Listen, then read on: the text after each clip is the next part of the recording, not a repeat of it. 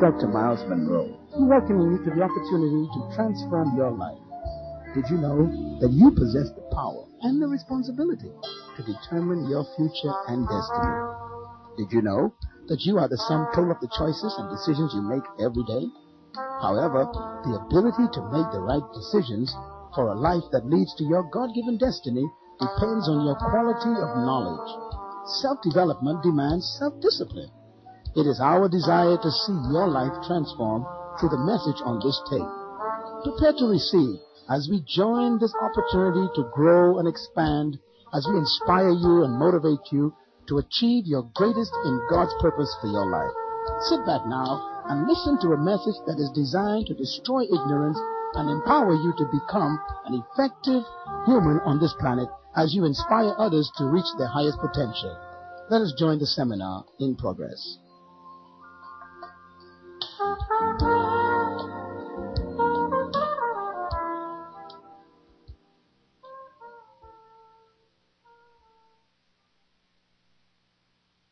Segment, we're going to be dealing with this aspect of the kingdom of servant kings or the kingdom of servant rulers. The title of our subject today is a paradox, isn't it? Because you never hear of kings being servants. But the kingdom of God is the only kingdom where the king is the servant. In the normal traditional kingdoms, the king is served by his subjects. But in the kingdom of God, it's reversed. The king serves, if you will, the citizens. Secondly, in this kingdom, there are no subjects because everybody is a king. So the entire kingdom is a kingdom of kings, and the kingdom of kings operates on service.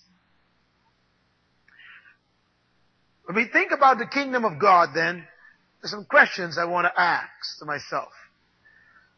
The kingdom of God is really the only gospel that's supposed to be preached. Everything that God is doing and has done is about a kingdom. I want to write some statements here. You can put this in your notes. The first statement I want to make is that the gospel of the kingdom is the good news about a kingdom. That's what the gospel is. The gospel, the word gospel, write it down please. The word gospel has a meaning. The word gospel is, is a, from a Greek word. The Greek word for gospel is the word evangelium. Evangelium. That's the word for gospel. Evangelium means good news or good report. So the gospel is not the message. The gospel is a description of the message. Are you with me? So when someone tells you they are preaching the gospel, you should ask which one. Because the word gospel simply means good news. if I told you that I just found out you got a raise on your job, is that gospel? Is it? Come on, answer me.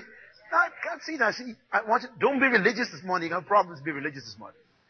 The word gospel has become a religious word. It's not a religious word. It's a Greek word evangelium, and it means good news or good report.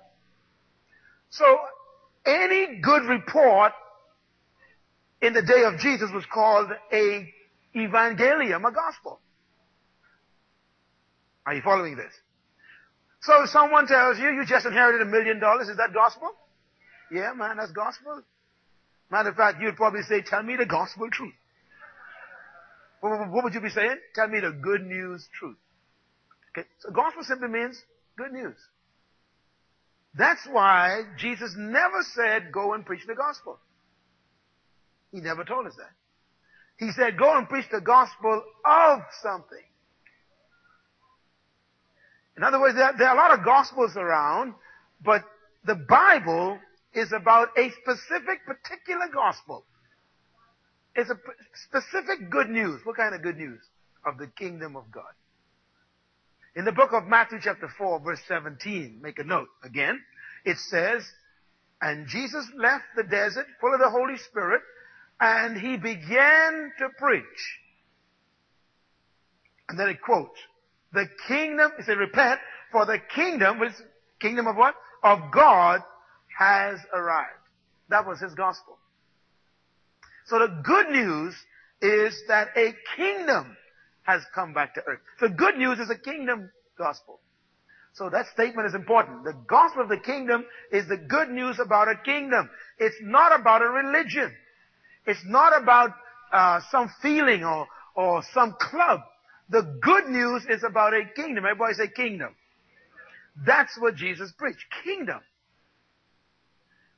Now, the second statement, the gospel of the kingdom is the only true gospel. In other words, there is no other good news than the kingdom of God. The only thing that Jesus preached was the kingdom of God. Everybody say kingdom of God. I'm praying all the way through this message. the kingdom is not heaven. The kingdom is called the kingdom of or from or out of heaven. So heaven is not the kingdom.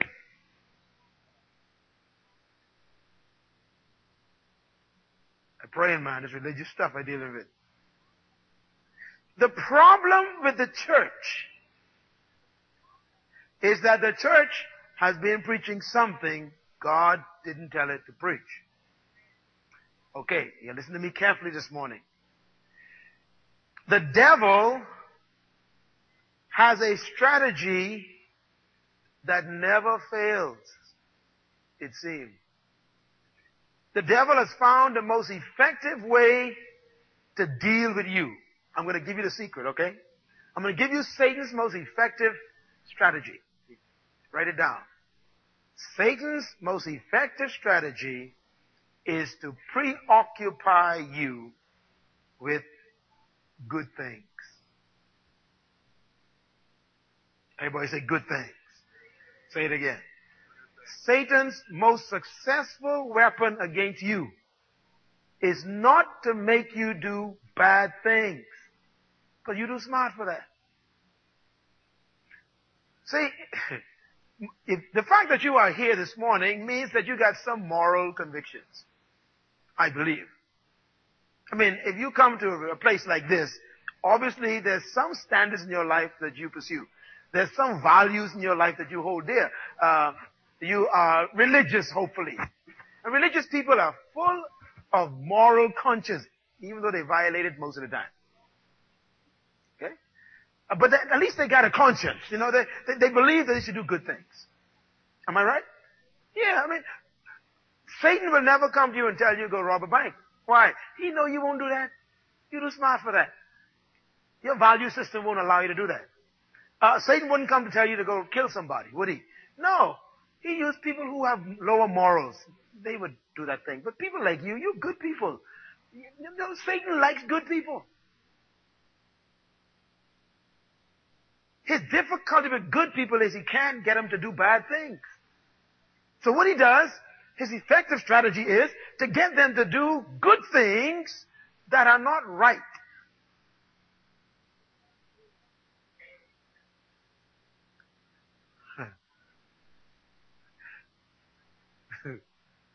If you did everything good except what I told you to do, you was wrong. Is that true? Is that right? Is that true? Yes. If you did everything good, perfectly good, but it wasn't what I told you to do, you're still wrong. If I ask you, no, if I tell you, I want you to cook steamed grouper, and you spend all day making conch chowder. Did a good job. It tastes perfect. Is that a good thing you did? Yes. Yes. See, that's where you're wrong. That's why Satan got you. Because when you're doing good things, you think it's right. I'm getting at something here. Satan's best strategy against the church is not to make the church do bad things. 2,000 years ago, Jesus was very clear about what the church's job supposed to be, what our assignment was. It was very clear. He even didn't leave the message up to us. He specified what we were to teach. He said you go into all the world and this gospel of the kingdom is to be preached into all the world. Only preach that. That's the good news, he says. Don't tell them about anything else. You preach the gospel of, but there's a lot of gospel, he says, but the one of the kingdom of God. That's what I want you to preach. Nothing else. You don't preach nothing else. Satan is smart. Watch this. Satan has successfully influenced the church to preach good things except the kingdom. Matter of fact, I'm going to say some very dangerous things right now, so I'm praying for myself. Satan has actually reduced the gospel, oh dear, to, oh dear, Jesus.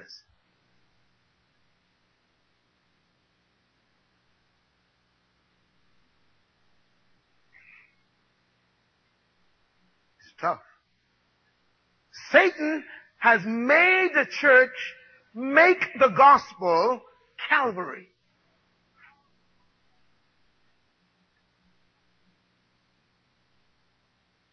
Uh, by the way, today's service is for advanced people.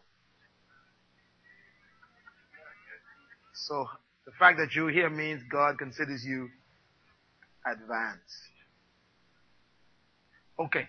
Satan has made the church make the gospel the resurrection. He has made you preach as the gospel the blood. Ah, you see, that's tough. Because everything I listed just now is what you've been taught, is the gospel. Jesus died. Jesus was buried. He rose again. Shed his blood. That's the good news. That is not the good news. That's not what the Bible says. Take a deep breath. See? But that's what you've been taught. Satan has done a successful job in making the church sell a product God didn't give him to sell.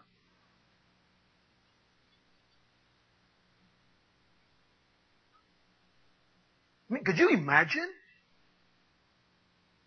telling a religious leader in the Bahamas or America in the church that the good news is not Jesus.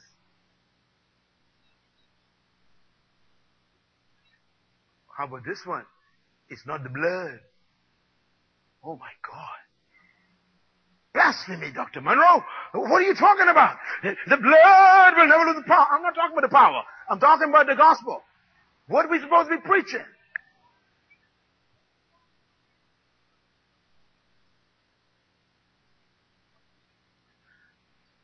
Let me tell you something. The devil is not a fool.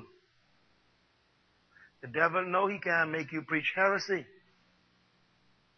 So he makes you preach the minor instead of the major. He makes you make, watch this, the means the end.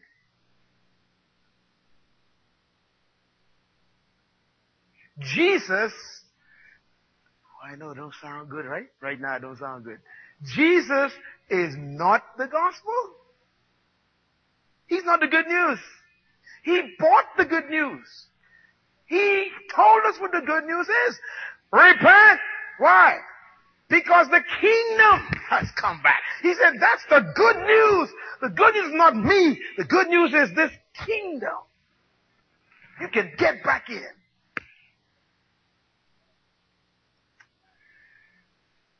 Hallelujah. So one day, listen carefully now, one day I was in Virginia Beach. I was sitting in a hotel conference auditorium.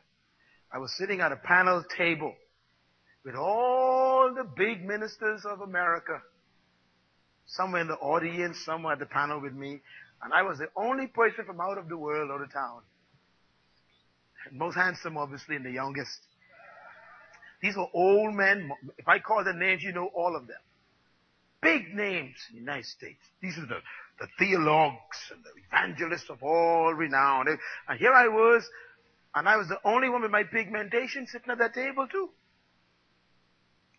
And they were discussing deep theological issues. One of them they finally got around to was, what is the gospel?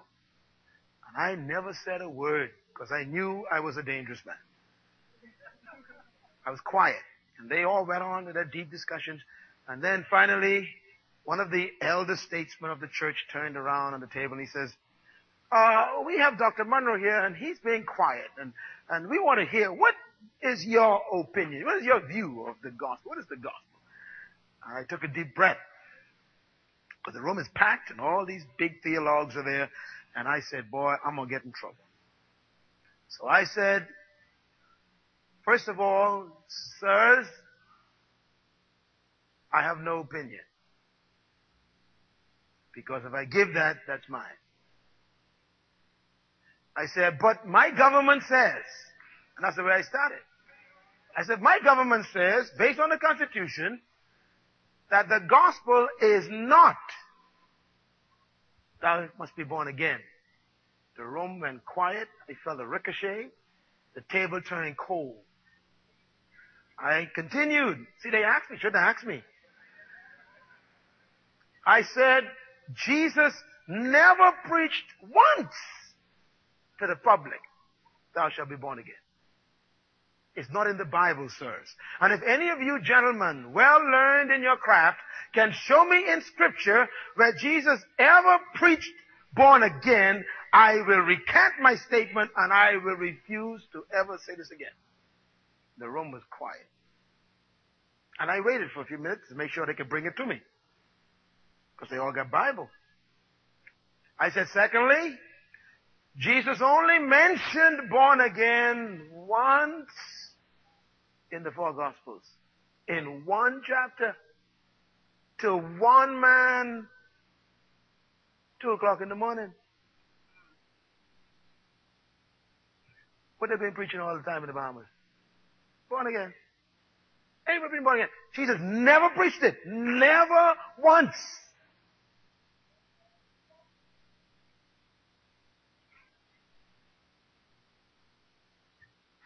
What made him mention born again? That's a good question. And I asked the gentleman, I said, what made him mention it?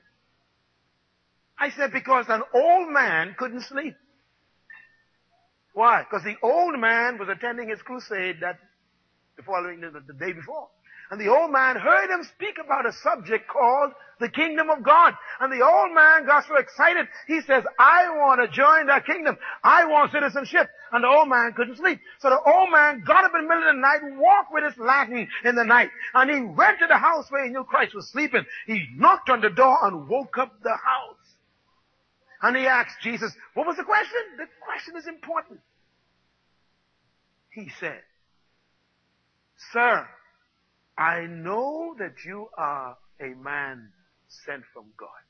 Because no man can do the things you do except God sent him. Then he says, and I would like for you to tell me, his question, how can I enter the kingdom of God?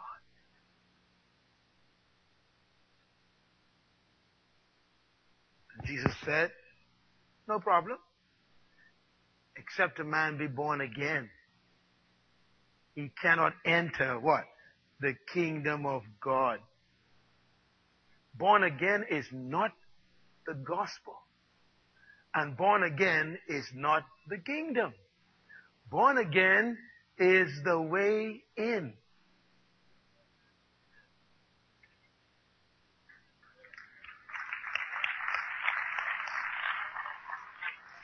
Boy, I'm treading on theological property here. Get this tape and give it to all your enemies. And listen carefully. So at the end of my discourse, the room was quiet. Of course, I was very confident because I knew I had him. You can't find it in the Bible, so I, I relaxed. I smiled. Everybody went into shock. And one of the big name boys sitting up front held his hand up. He said, uh, can I make a comment? And the chairman of the committee said, sure. He stood up and he said, you know, and he put his language on me. He said, you know, Dr. Munroe has said some very serious things. He said, and uh, I have a problem with what he says. He says, even though what he says may be true. Isn't that interesting? He said, you know, but I'm confused, he said. Didn't Paul, the apostle, say, I preach Christ on him crucified?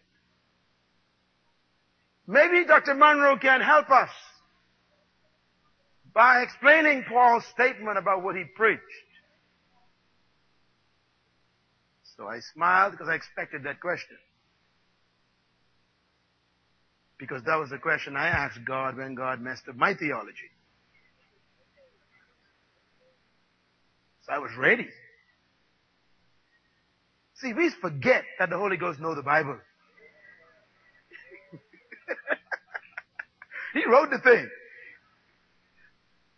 So the room was mumbling. You a little murmur. Everybody figured, boy, oh, we got the man from the Caribbean now. So I was quiet and the chairman turned and said, Dr. Munroe, help us. I said, you know, it's incredible that I am in the midst of distinguished theologians, men of learning, who's supposed to know the basic fundamentals of hermeneutics. That you never take a verse out of context. Room was quiet. I said, I am shocked that men of such high learning of biblical text would quote a verse to question a theological statement. I said, however, I will answer the question. I said, first of all, I am not telling you anything new because you are theologians, but you know you should never take a verse out of the Bible and use it as a defense because every verse must have a context. And a context consists of a pretext, a post-text, a text, and an environment. And therefore, for you to translate and interpret a verse properly, you must make sure you keep it in context. And I said, you all know, and you taught me because some of y'all are my teachers, that when Paul made that statement, he was not referring to what he preached. He was defending an issue against the Pharisees and, and the Sadducees who were attacking him over the issue that he was telling the Gentiles that they can get saved by works. And Paul was stressing that no, that Christ did all the work and therefore he preached or he tells the Gentiles that Christ is the way for salvation. I said, is that not so? And everybody said, no. Yeah, yeah, yeah. I say, however, let me settle the issue on Mr. Paul. I want to show you what Paul preached. And I asked them to do what I'm going to tell you to do now. Please turn to Acts chapter 28. Let's find out what Paul preached. Tell your neighbor, I used to be a Christian. Now I'm a citizen. Acts 28. I want you to read this now. Very important verse. Acts 28. Found it? Okay. Now, Everybody say context. Whenever you read the Bible, remember you got to read the Bible in what? Come on, students, say it. Context. You never take a verse out and use it. So let's get a context. Chapter 28 of Acts, the context is Paul, the apostle, is under house arrest. What is house arrest in our modern day? It's what? What's the word? It's not probation. Parole. Everybody say parole. That's called house arrest in the Bible. Paul was on parole. Now why was Paul on parole? In chapter 28, remember, this is the last part of Paul's life, right? Paul was, was what? Uh, in chapter 26 and 27, Paul is what? He's before King Agrippa, remember?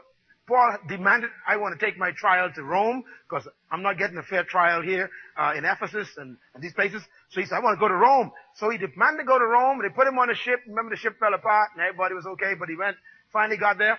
Paul went on trial, stood before the judge, and the king was there, and Paul defended his position. He said, look, I am not commanding insurrection. I'm not upsetting Caesar's kingdom, and I'm a citizen of this, this Roman Empire. You guys are, are trying to lie on me. And Paul defended himself to the T. And the, the Roman government didn't know what to do with Paul because Paul defended himself correctly. So they said, look, Paul is causing so much trouble because Paul, even though we can't put him in jail, because we can't find him guilty of anything. We're going to have to put him under house arrest because if we let him go free, he can take this mess of this kingdom all over the place and he can keep turning the cities upside down. So they decided, I'm trying to give you the context now in chapter 28. They decided what we'll do is we'll put Paul on, pay, on parole.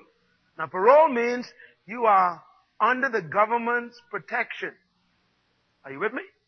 You are under the government law. You're under the, the, the, the, the penal code, whatever, the system. In other words, you can't travel where you feel like.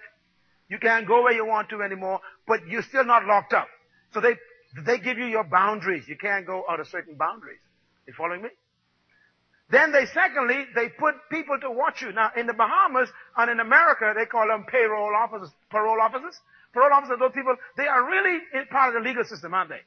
They work for the government and they watch you. They check on you to see if you're keeping you know, in line with what the government wants. If you violate that, then you go back, you know, to jail.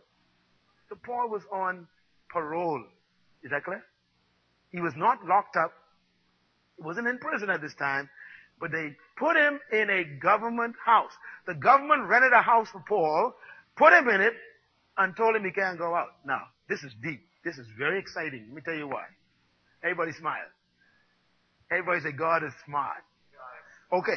Paul worked most of his life doing what? Missionary work. Paul was busy. The busiest man in the New Testament is Paul. Ain't nobody work harder than Paul. Paul traveled to Asia Minor three times. That means Paul went all the way up, you know, all through Turkey, Iran, Iraq. Paul traveled to Corinth. Paul went all the way up to Rome, went all the way up to Greece. I mean, Paul was a busy guy. And everywhere he went, he preached. He established churches, ordained ministers, trained young leaders, trained elders, trained deacons. Paul working, working, working, working. He'd come back, he would rest. Get up again, gone again. Traveling all over Asia Minor. Paul went to Russia. Paul went everywhere. Just traveling. Macedonia, everywhere. Preaching, preaching, preaching. Build churches. Train people. Develop uh, pastoral leadership. He did this work. He had Timothy and Titus and Bartholomew and Barnabas. I mean, everybody. The guy's working. Paul working hard. And Paul's so busy working. He ain't got time to write. So God says, look, Paul, the last thing I told you you have to do before you die was what? Remember? You must preach before the king. Remember that? Don't remember that, eh? Act like you remember. and Say yeah. Okay? Remember when God knocked him off his horse on the road to Damascus? The, Jesus said to him, Thou shalt be a witness to me, to the Gentiles, and you shall preach to the king. That was a part of the deal. So Paul didn't preach to the king yet until chapter 26 and 27. So Paul finally did what? The last assignment. So he's finished now. God said, good. You build the church. You got the Gentile church started. You got all them guys ordained, Timothy and all these fellas. You got the elders in place. The church is strong all over the place. Paul, you did a good job. Now, Paul, we're going to set you up. Tell you what we're going to do. We can get you arrested, but we ain't going to get you locked up. Why? Because you got it right. You're all slow. Got to follow me. Because I tell you what, I'm going to pay your rent. See, let me tell you something. When you're under house arrest, the government pays for the house. They pay for your clothes, your laundry. They feed you. They take care of you and they give you personal guards. My goodness, I so love God, man. Oh, he is so heavy. What Satan means for evil, God always turns to good. So guess what Paul is now? Watch Paul. Paul can't travel. Everybody say, praise the Lord. See, if Paul didn't stop traveling, you wouldn't have 1 Corinthians, Colossians, Galatians, Ephesians. Guess when they were written? In chapter 28. Paul was stuck in this house under house arrest. He can't go no place. So what he got to do now? He got to write letters to all these people, these churches he started. Y'all get it? God's deep, man. Sometimes God let you get an accident, break your leg, put you home. He could heal you instantly, but he don't. Now here you are later in the hospital for weeks. God said, okay, now write that poem or that book or something you're supposed to be writing a long time. Write that music. Why? Because you wouldn't stay one place. Come on, man. What's the wisdom of God? Sometimes God would park you for a while. Why? He said, man, I ain't trying to get you. You're too busy now. Okay, slow down. And he'll park you. He could heal you, you know, but he won't because he wants you to do some other things. So here's Paul stuck in this rented house, paid for by the government. Watch this. Clothing provided by the government, food provided by the government, water provided by, protection provided by the government. All Paul got to do is get up and write every day. Come on, praise the Lord. That's deep. And in that house, Paul writes Corinthians, Colossians, Galatians, Ephesians, Philippians, Timothy, Titus, Thessalonica, Thessalonians, he, Philemon, the guy writes the whole New Testament under house arrest, everything provided. What's he doing now? He's sending these, what are these called? Epistles. What's an epistle? A letter.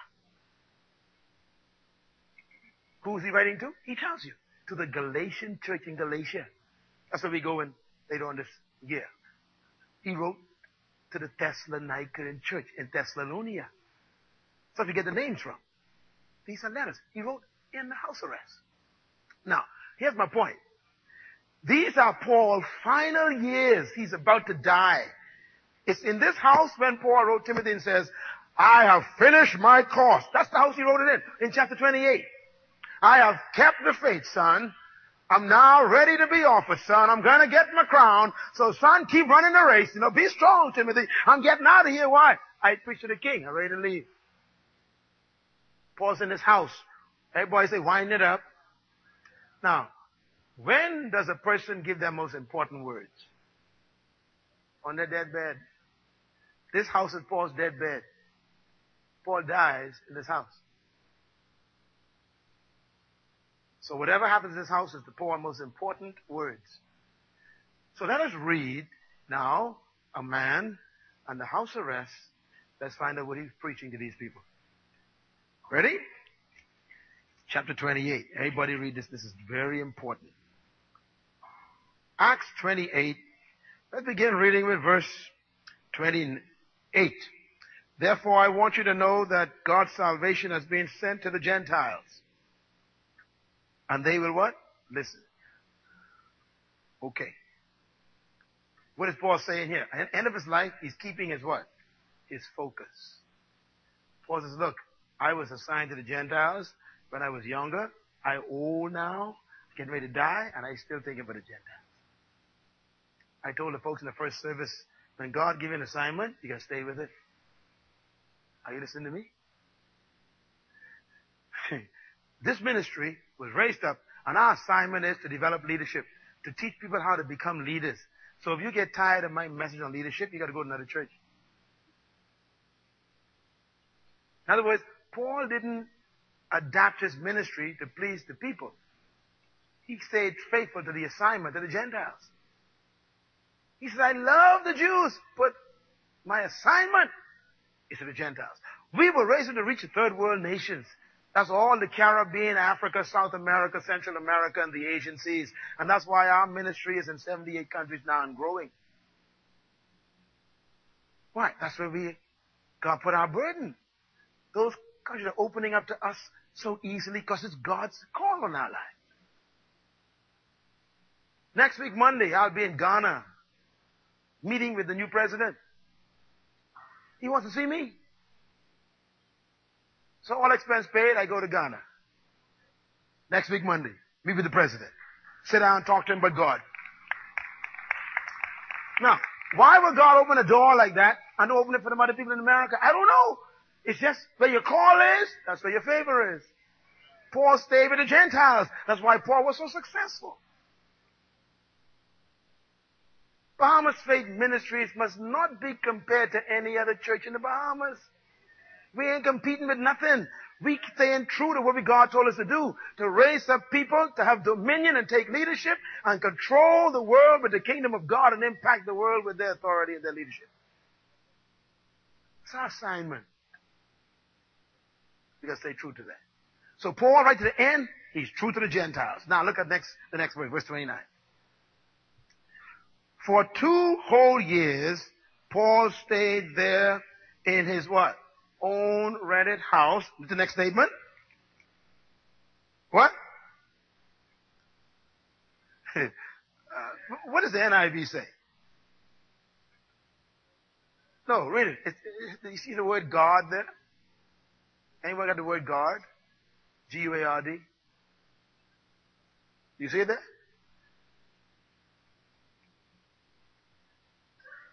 You see that? It's not in that Bible.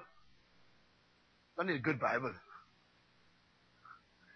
Let me read it for you. It says here that Paul stayed in his rented house under God. That's important. Here's the way it's written. For two whole years, Paul stayed there in his own rented house and welcomed all who came to see him. And this word rented here has to do with the government paying for it.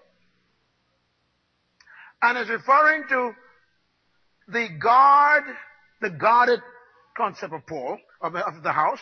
It says he stayed in his own rented house, welcomed all who came to see him. Paul couldn't leave. Now, he was under arrest, but he couldn't, but he wasn't in prison. That's why they came to see him. Okay, let's get the context here. Paul has a lot of churches all over the place that he started. But guess what? They can't see him anymore, right? Why? He's under house arrest. So they gotta come to who? To him. Who comes to Paul? the young pastors that he ordained, people like Timothy, Titus, and Philemon. I mean, all these folks, Apollos, and uh, Priscilla, and Aquila. Everyone's coming to see Paul because Paul can't go to them anymore. And then along with them are coming what? Those who, he, who he's training, who they're training, bring them to see the apostles. This is the apostle who started our church. They come to see Paul. They come to get guidance. They come to get wisdom. Come to get direction from Paul. Then they also bring, of course, people who, who are uh, inquisitive.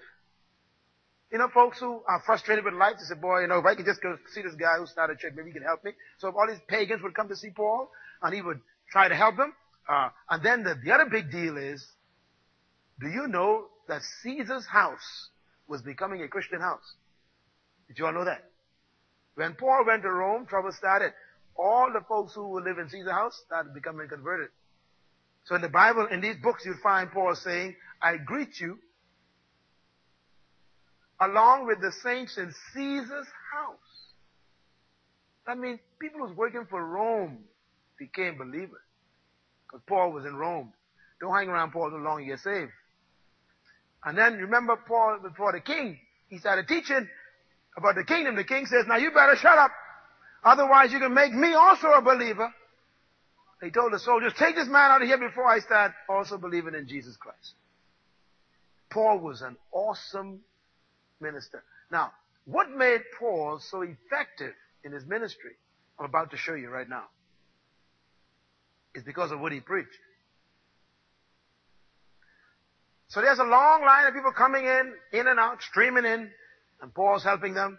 As they come in, he gives them his information, helping them and counsel and teaching and so forth. Let's read what he says.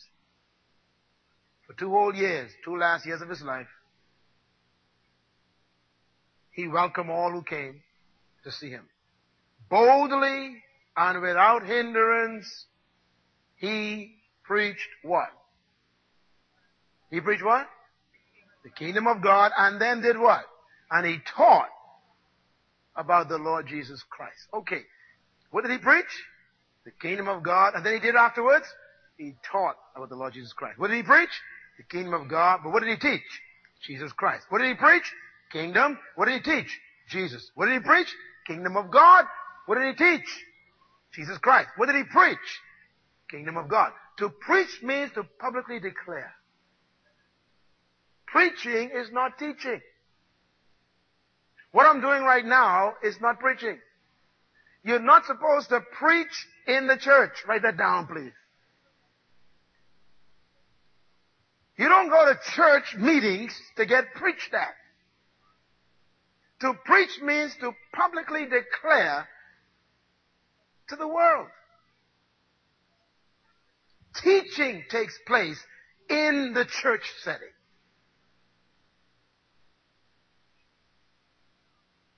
Jesus never preached to his disciples. Come on, you read the Bible, it's just halfway, you know that's true. Just a little bit of the Bible you read, you know that's true. If you read just Matthew, you know that's true. Just one book. The Bible says he would preach to the multitudes, but then he would take his disciples aside and he would teach them. You preach to who? Multitudes. But you teach who? Disciples. You don't preach to disciples. That's why you come here, you want a good sermon to make you shout. See, that, that's, that, that ain't me. I want you to sit down and get instruction. To teach means to instruct for change. Write that down. To teach means to instruct for change. To preach means to declare a message.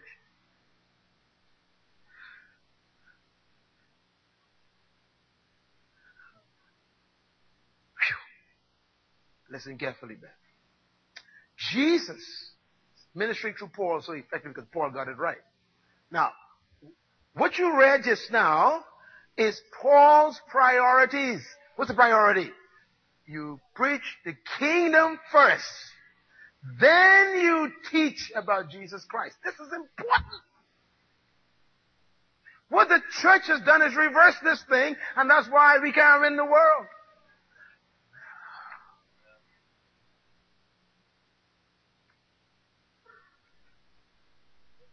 Nicodemus was not looking for Jesus. Was he? No. He was looking for the kingdom.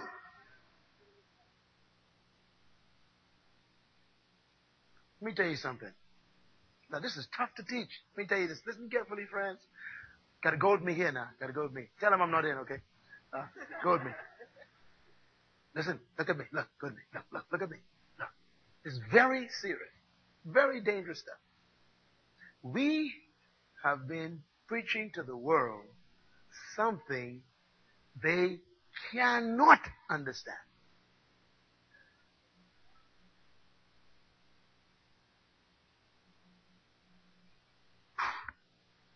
It's unfair to teach to the world Jesus Christ. They don't know what you're talking about. when you talk about the blood, they don't know what you're talking about. You talk about, you know, the Calvary and redeeming blood, they don't know what you're talking about.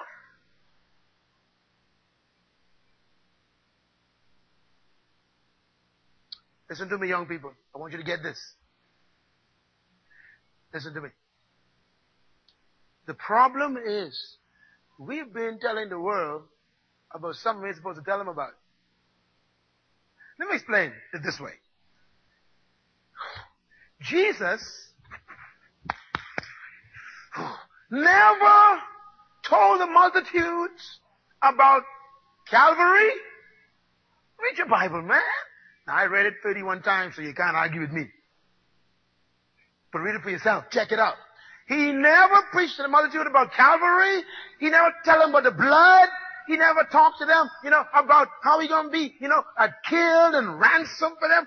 He never told them that. The Bible says he only preached to them the kingdom of God is like, the kingdom of God is like, the king, he is the kingdom. But it says, he took his disciples aside and he began to share with them how he will die and how he will be ransomed, how he will shed his blood for many. He told them that was family business.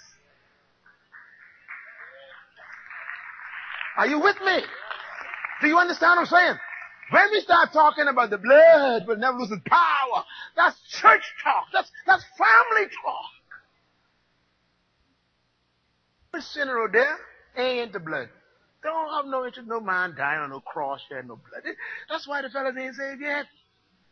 That's why your uncle ain't say your ma ain't say pa ain't say why. Because you keep telling them about the wrong stuff first. Let me tell you what they, what, what, what, they, what they want to deal with. They want to deal with how do I pay my bills? How do I survive this pressure? How do I find another job? How do I overcome my problems? How do I have victory over sickness? How do I make a living that works? The kingdom answers that.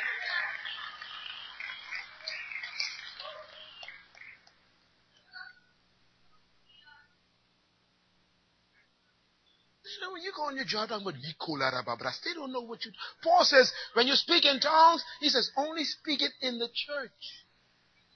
Why? That's family language. Don't go on the wharf up uptown or up in the, the, the, the food store speaking in tongues. You, you're messing up the whole thing, man. You don't go in the public saying, thank you, Jesus. No, no, no, no, no, no. That's family talk. Take a load off, man. Don't put yourself under pressure like that. Too much pressure. Hello? Jesus never preached to the multitudes about his death. And guess what you've been doing for the past 2,000 years? Satan did a good job. Satan, look, I'm going to make the gospel bad news.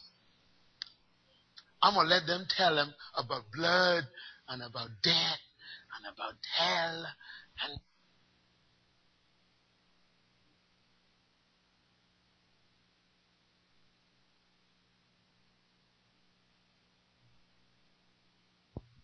I mean, listen to an average sermon in your country. 10% about good things, 90% about hell, sin, degradation, you're going to die, you're going to perish. Gonna, I mean, just bad news. Come on, you all talking. Am I, am I crazy or what? It's bad news, David. People, what are we preaching to these people? Do you know something? The Bible says, now tell me this. Why would little children run up to Jesus? Why would rich men want to follow him? Why would 5,000 men alone, just brothers, want to hang out with him for three days? Why would women and men leave their farms and fishing villages and come out and spend four days? They said they love what he was saying, it says. Because he was telling them about citizenship in a kingdom that could give them a higher lifestyle, that they ain't got to be subjected to Rome's local government foolishness. They understood. And so Jesus had Paul work it out. Paul says, you know something? Now watch this. Paul says, I can preach the kingdom. Then I will teach about Jesus Christ. In other words, you only teach Jesus Christ to people after they believe in the kingdom. You tell them about all the deep stuff I'm talking about when you get in. You know, he said, listen, man, he said to the multitude, the kingdom of God, the kingdom of God. The disciple says, now master, okay master, you know, they in the back room talking, right in the tent. They say, now master, now look, we tired of this, you know. Every time you go to the public, you tell them these parables of the kingdom. He said, but you don't tell, you know, you, you talk to us differently. They said, why don't you tell them what you tell us? That was their question. His answer was very simple. He said, look, it is only given to you to know the keys of the kingdom. The keys. Now they'll know about it, but you will know how to operate in it. I'm teaching you how the thing works. He said, now when they come in, then we'll give them keys too. By the way, it doesn't say, it never says keys to the kingdom. Don't miss this series, it's gonna be good. It is keys what? Oh, okay. See, you got some keys. If you own a house, you got some keys. Okay? You got more than one key, you know. All your room doors get locks. You know, if it's a normal house, you get locks. You can lock different in in in inner locks, right? Am I right? I mean, you know, you got different rooms. You got they can lock bedrooms, you know, stuff. Okay, but there's one key that gets you in your house, right? Once you get in the house, if every door is locked, you still can't get in the house the same. You're in the house, but you can't have access to all the different rooms. So you need what? The keys, plural, of your house.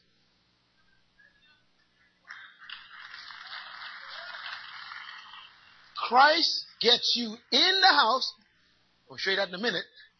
But after you're in, you got to learn how to get in all the rooms to enjoy all the pleasures. It's a kingdom.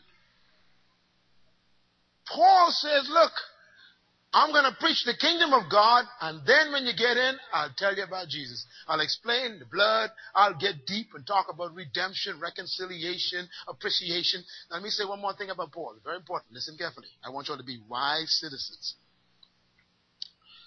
The epistles, everybody say epistles. Boy, everyone please get this tape, please. You got to get this in your spirit. The epistles are what? It's another word for what? Letters. Letters. Okay, so Corinthians, Colossians, Galatians, Ephesians, Philippians, Timothy, Titus, Hebrews, they are all what? Letters. These are not books. Now, why did Paul write these books, these letters? Because Paul was dealing with issues that was going on in the churches that he started with problems. Are you with me? So, listen carefully now. So these letters are not Paul's gospel. They are Paul dealing with problems. So in Corinth, he deals with morality, he deals with sexual problems, because the people sleeping with the daddy and the mother of an incest, man. That's in the book of Corinthians. The church in disarray, everybody prophesying, same time Paul trying to correct problems. So he get him this discussion about, you know, about, you know, Holy Spirit and you know, control the Spirit and stuff. He said, man, bring order to the church, man. Stop doing that. So, so you read his books. Okay? In Ephesians, he's dealing with the gift that the people gave him of money. He's thanking them for the gift. In, in, in Philippians, he thanks another uh, uh, church for the gift. In Ephesians, he talks about the people who were trying to discuss whether Jesus Christ was God. So in Ephesians, he says, look, man, he's God. He's under all things, in things, all things. He explained. In letters, he explained in problems. But this is not his, his message that he's preaching. Are you with me? Acts is important. Acts is, look, what Paul really preached was what? The kingdom of God. But then when you got in, he started to talk to you about Jesus Christ. So when you get on the radio, as I preaching, what are you preaching? You hear the radio? Turn the radio on. You hear the preachers preach? The blood will never lose its power. And the sinner goes, what blood? What do I need blood for? I gotta pay my bills. I gotta take care of my tuition for my kids. I just lost my job. I ain't no blood. See the problem? They ain't no blood.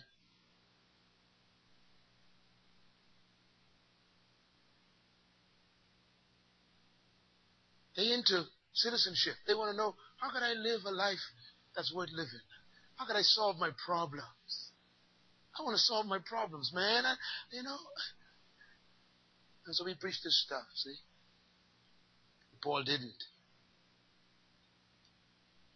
Uh, one last point about the statement. Paul did what? Preach what? The kingdom of God. And then he did what? Taught about Jesus Christ. Guess what we do? We preach about Jesus Christ and we don't teach.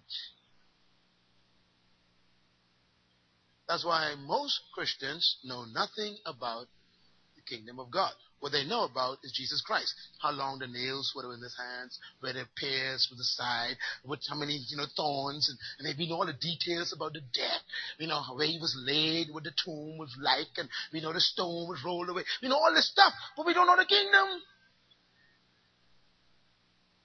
Write this down. Jesus, oh Lord, this ain't gonna come out right.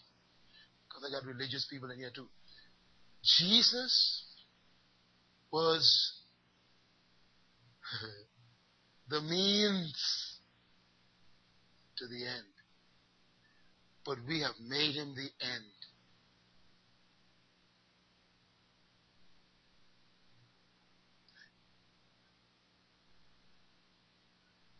It's tough, Sister Trotman.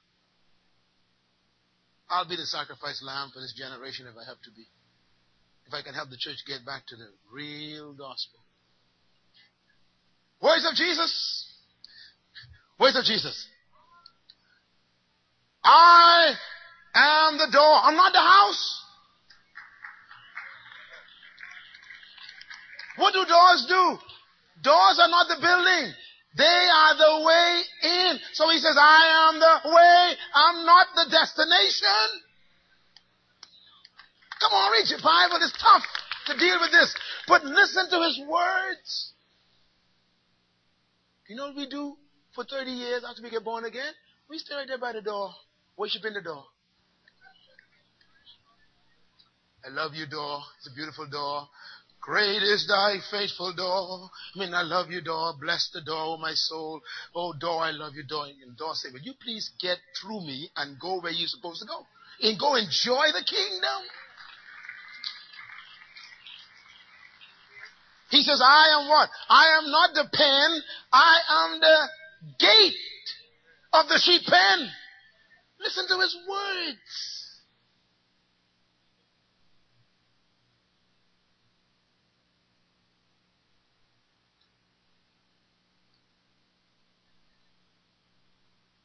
You know, me, let me say something very deep. You realize that shepherd don't give sheep grass. I feel an anointing on my body right now. Revelation. Shepherds don't give sheep grass. Shepherd take sheep to grass. He says, I am the good shepherd. I ain't got the grass, but I can take you to the kingdom where the grass is. I mean, the sheep hang around grass. I mean, hang around the shepherd all night. Sheep are starved to death. I love you, shepherd. There, there. Shepherd said, look, you better go eat. Listen to the words of God. Jesus said, look, he says, he says, here's the Father's desire. The Father will say, well done, good and faithful servant. You've been faithful over a little. I'll make you rule over many. He says, enter thou into the joys of the Lord. In other words, go in and enjoy yourself.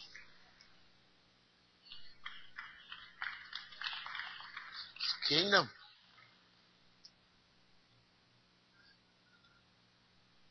Hallelujah.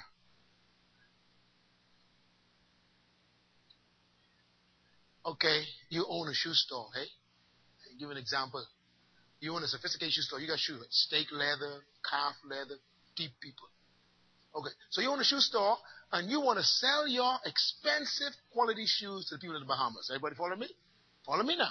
Okay, so if you want to sell, you want to make your shoes available to the, to, to the market. What, what would you do? Okay. You would advertise, right? Sure. Guess what advertisement is? Preaching? What is preach? To declare publicly. So every advertisement on television and radio is preaching. Are you with me? Christ went to, the Bible says, the marketplace. He was in marketing. Marketing his gospel, his good news, his product. So now here you are, you got this expensive, beautiful shoe store. You invested all this billions of dollars in these shoes, man. You got an awesome shoe store. And now you want to open it for the market to come. Watch me now. What do you do? Here's what you do. You advertise. Here's your advertisement. Hi. I want you to come down to Shoe World International. Fantastic shoe store. The door is beautiful. It's a golden door with silver hinges. It has mirror glasses on the door. The door is fantastic. It's made of wood overlaid with gold. The door is six feet high, five feet wide. The door has purple color. The handle is gold. The brass ranges around the side. The door is awesome. If you ever seen this door, you won't believe it. It's a fantastic, magnificent door. Awesome door. The door is wonderful. What a door. I'm telling you, friends, you don't want to miss this door. This door will mesmerize you. It's an awesome door. I say to you, come to the door and see the door. Bye. The ad is over.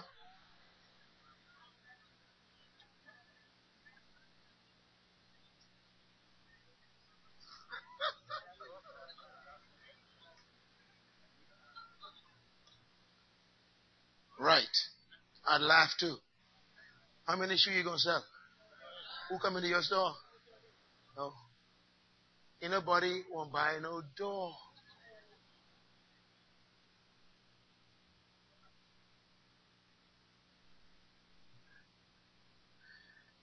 Jesus told Nicodemus and all the multitude about the Jews. In my Father's kingdom, there's treasure. If you seek first the kingdom, you don't gotta worry about food and clothing, what I will eat, what you will wear, what you will drink. My Father cares for the birds. You know He'll care in the kingdom for you. The kingdom of God got everything you need. Man, it has house and land and you. He said, no man leaves house and land for me and don't receive hundredfold when you come to the kingdom. The kingdom got all the house and land and food and water and jobs and businesses. The kingdom got everything in it. Nicodemus heard that. Nicky say, hey, I tired this religion. He woke Jesus. Wake up, wake up, sir. I in you. I ain't interested in you. I am interested in this kingdom you just talked about. Christ says, no problem. He says, I am the door. Write this down. Jesus is not the kingdom. Oh, that's so tough on religious people.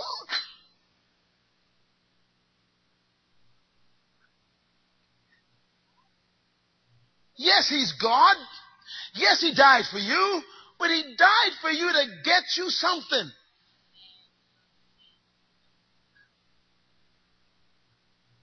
Nikki says, Look, I want to go in. Christ says, No problem.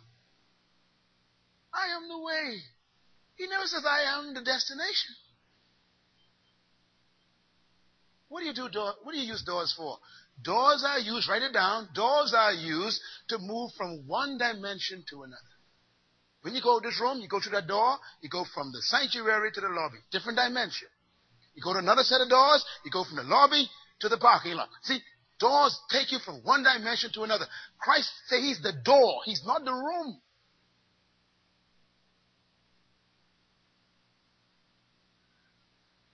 Boy, you're quiet. Anyhow. Let me just read one more, because then we can pick up here next time. Eh? Turn to the book of Matthew chapter 24. Tell your neighbor, this is good. Tell somebody, I should have heard this 20 years ago. I wouldn't have been so religious. It's rough, eh? I mean, religion, the devil is awesome. He really is. The guy is smart. You know the Bible calls him a deceiver. A deceiver is just give you enough truth to make you think it's right. A deceiver don't tell you open lies, you know. He tells you just enough truth to make it sound good. So here you are preaching Jesus, and the devil says, Go on, preach it, brother, preach it. Preach Jesus, brother, right? They'll never see the kingdom. Just keep on preaching Jesus. Matthew 24, 25, 25, 25, turn the page, 25. Look at this. I'm going to wrap down with this. Then the king will say to those on his right, who, who will say this? Who's the king? Jesus. Everybody say King Jesus. Ooh, the king is talking. The king says what? Come, you who are blessed of my father. Who's he talking to? You. Take your inheritance, which is not the king.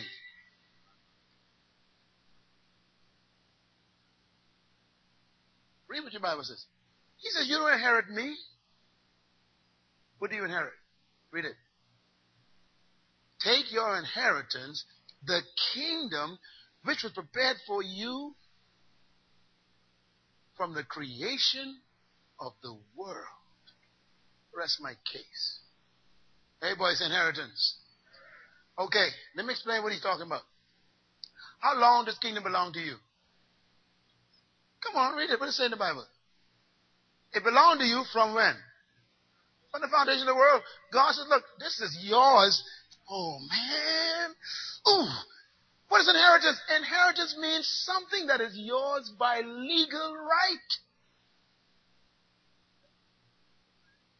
You ain't begging for this kingdom.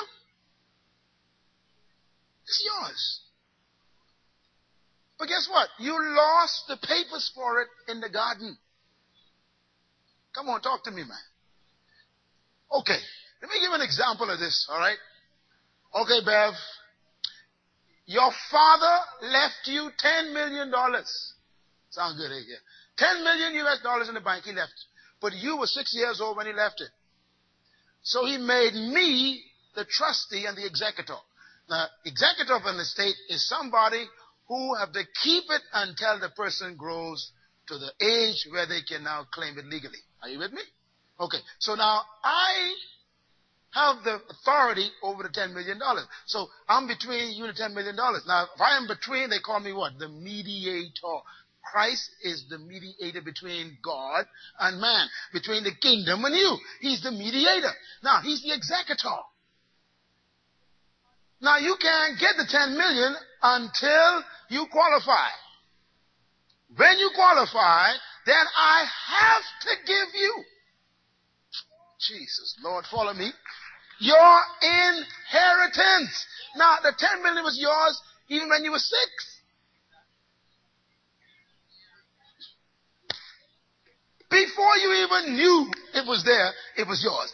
It was yours from the foundation of your life. It was there, but you couldn't get it, and I was the testator, the mediator. Hallelujah. Now watch this. Now you are old enough to get it. You're born again now. Yeah, born again. Praise the Lord. Born again. Receive the Spirit. You're now a part fully of the qualified mature family. You come to me. What do you do? You say, I qualify. Now, suppose Beverly just looks at me and say, you handsome. You got beautiful suit. I like your buttons. Oh, your shoes are lovely. What a wonderful tie. You are so gloriously dressed. How wonderful thou art, oh Pastor Myles. How glorious. It's just so good to stare in your face. Just to look at your face forever. To be in your presence, Pastor Myles, forever. And just she just sits there me for ten years. She died from hunger and poverty. Come on, talk to me. Why does she come to me? She ain't come to me for me. I have the key to her inheritance.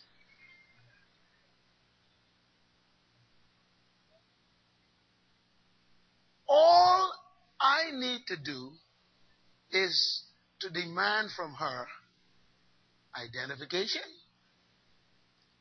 proof, and qualification. She has the right age. She has the blood of the family. Everything's in order. Once that is in order, I cannot keep her from her $10 million. Read that verse again. The king will say, who talking? The king, man. The king said, no, this ain't about me. It's about you. And it ain't about me. It's about this kingdom that was always yours. But I'm in the way, he says, and I'm the one who came to bring you back to your inheritance. Kingdom of God. And that's what this whole book you got in your hand is about. It's not about religion. It's not about joining some denomination and demonation. It's not about you, you know, being religious. This thing is about you understanding that you are in a kingdom of citizenship. Everybody say kingdom. Say it loud. A little louder, please. Shout it loud. Shake the roof. Shake your lungs up. It's about a kingdom. I wrap up on this. When you are a kingdom citizen, it means that you got legal rights to the government.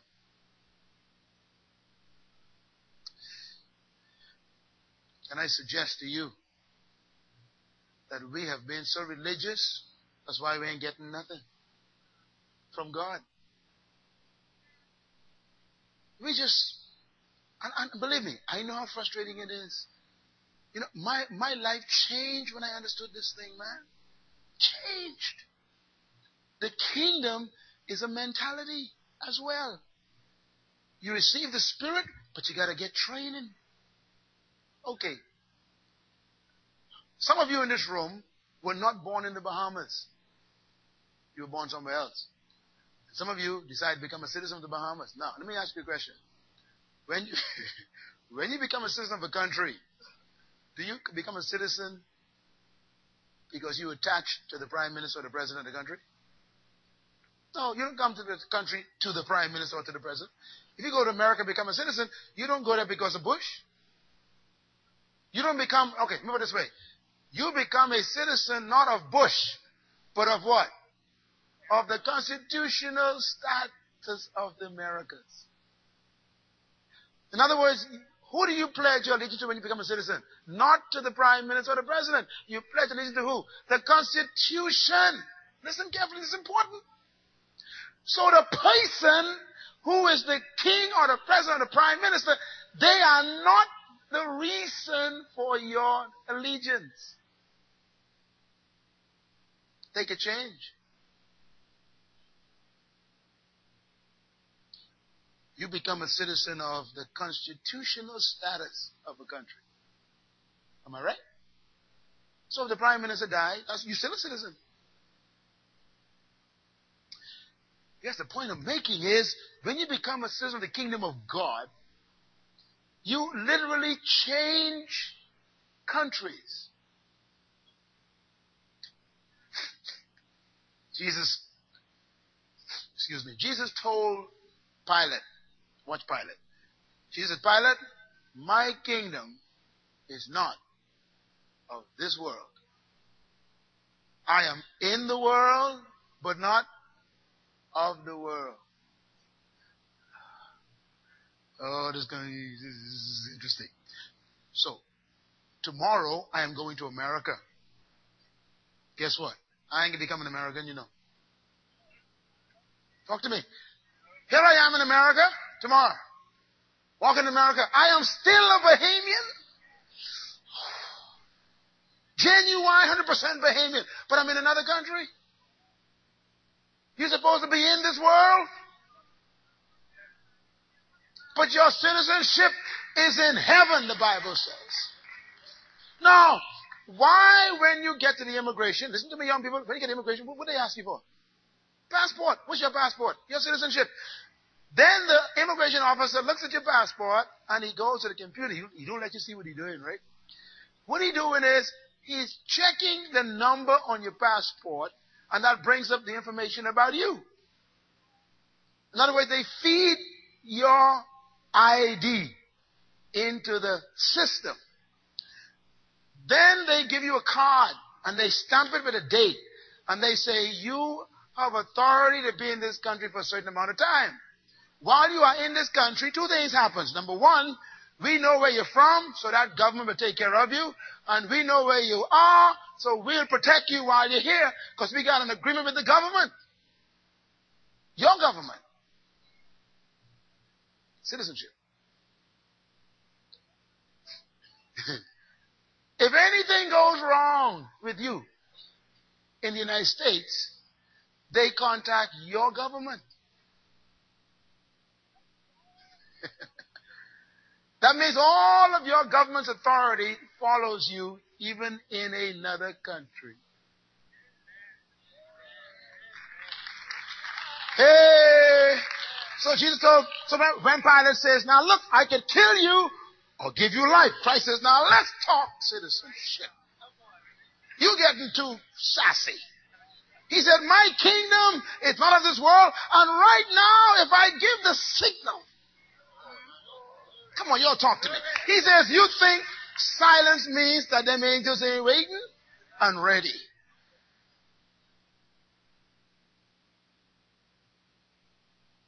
He said, if I give the signal right now, 10 legions of angels, that's to see, 6,000 is a legion times 10. 60,000 angels. Only one moved the stone. You all don't understand what kind of government you got backing you up. Hey, I'm a dangerous man. Come on, devil. One guy moved a stone. Christ says 60,000 could come here today and wipe this castle out, Pilate. Why? Jesus shifted kingdoms. You, maybe you got to shift. See, when you go to work tomorrow, when you go to school tomorrow, young people, just remember, hey, I am in this world, but I'm not of this world. I am a member of the kingdom of God, and therefore that government is backing me up everywhere I go. They know where I am. They got me tagged. And if anybody mess with me,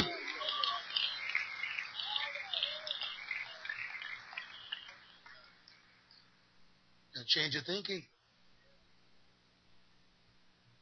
Change your thinking. See, you got two, you got two governments, you know. One of them broke. Am I right? You remember? Jesus was standing right next to these disciples, right next to them.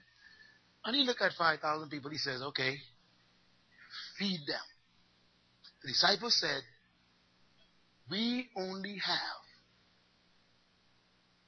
Well, that's your kingdom. Your kingdom, three robes, two fish. You got problems in your kingdom. But not Jesus as well. He's in the kingdom of God. He's in another kingdom. So he said, so he looked at 5,000. He said, we got 12 baskets over already. You all miss it. You all miss it, man. He saw in his kingdom a different government supply. Come on, say amen, somebody. He said, look, based on this kingdom, we got three loaves and two fishes. But in this kingdom, we got 12 baskets left over. So Christ was talking from another kingdom. He said, he didn't say how much you got. He just said, feed them. As far as he's concerned, we got more than enough. Tell your neighbor, shift kingdoms. This week, when you face a little tough time, you gotta decide now, let's see now, where I gonna live now. You gotta, you, you better shift kingdom. See, the water bill come, light bill come, and you can't find no money. Shift kingdom and say, my God shall. I give up.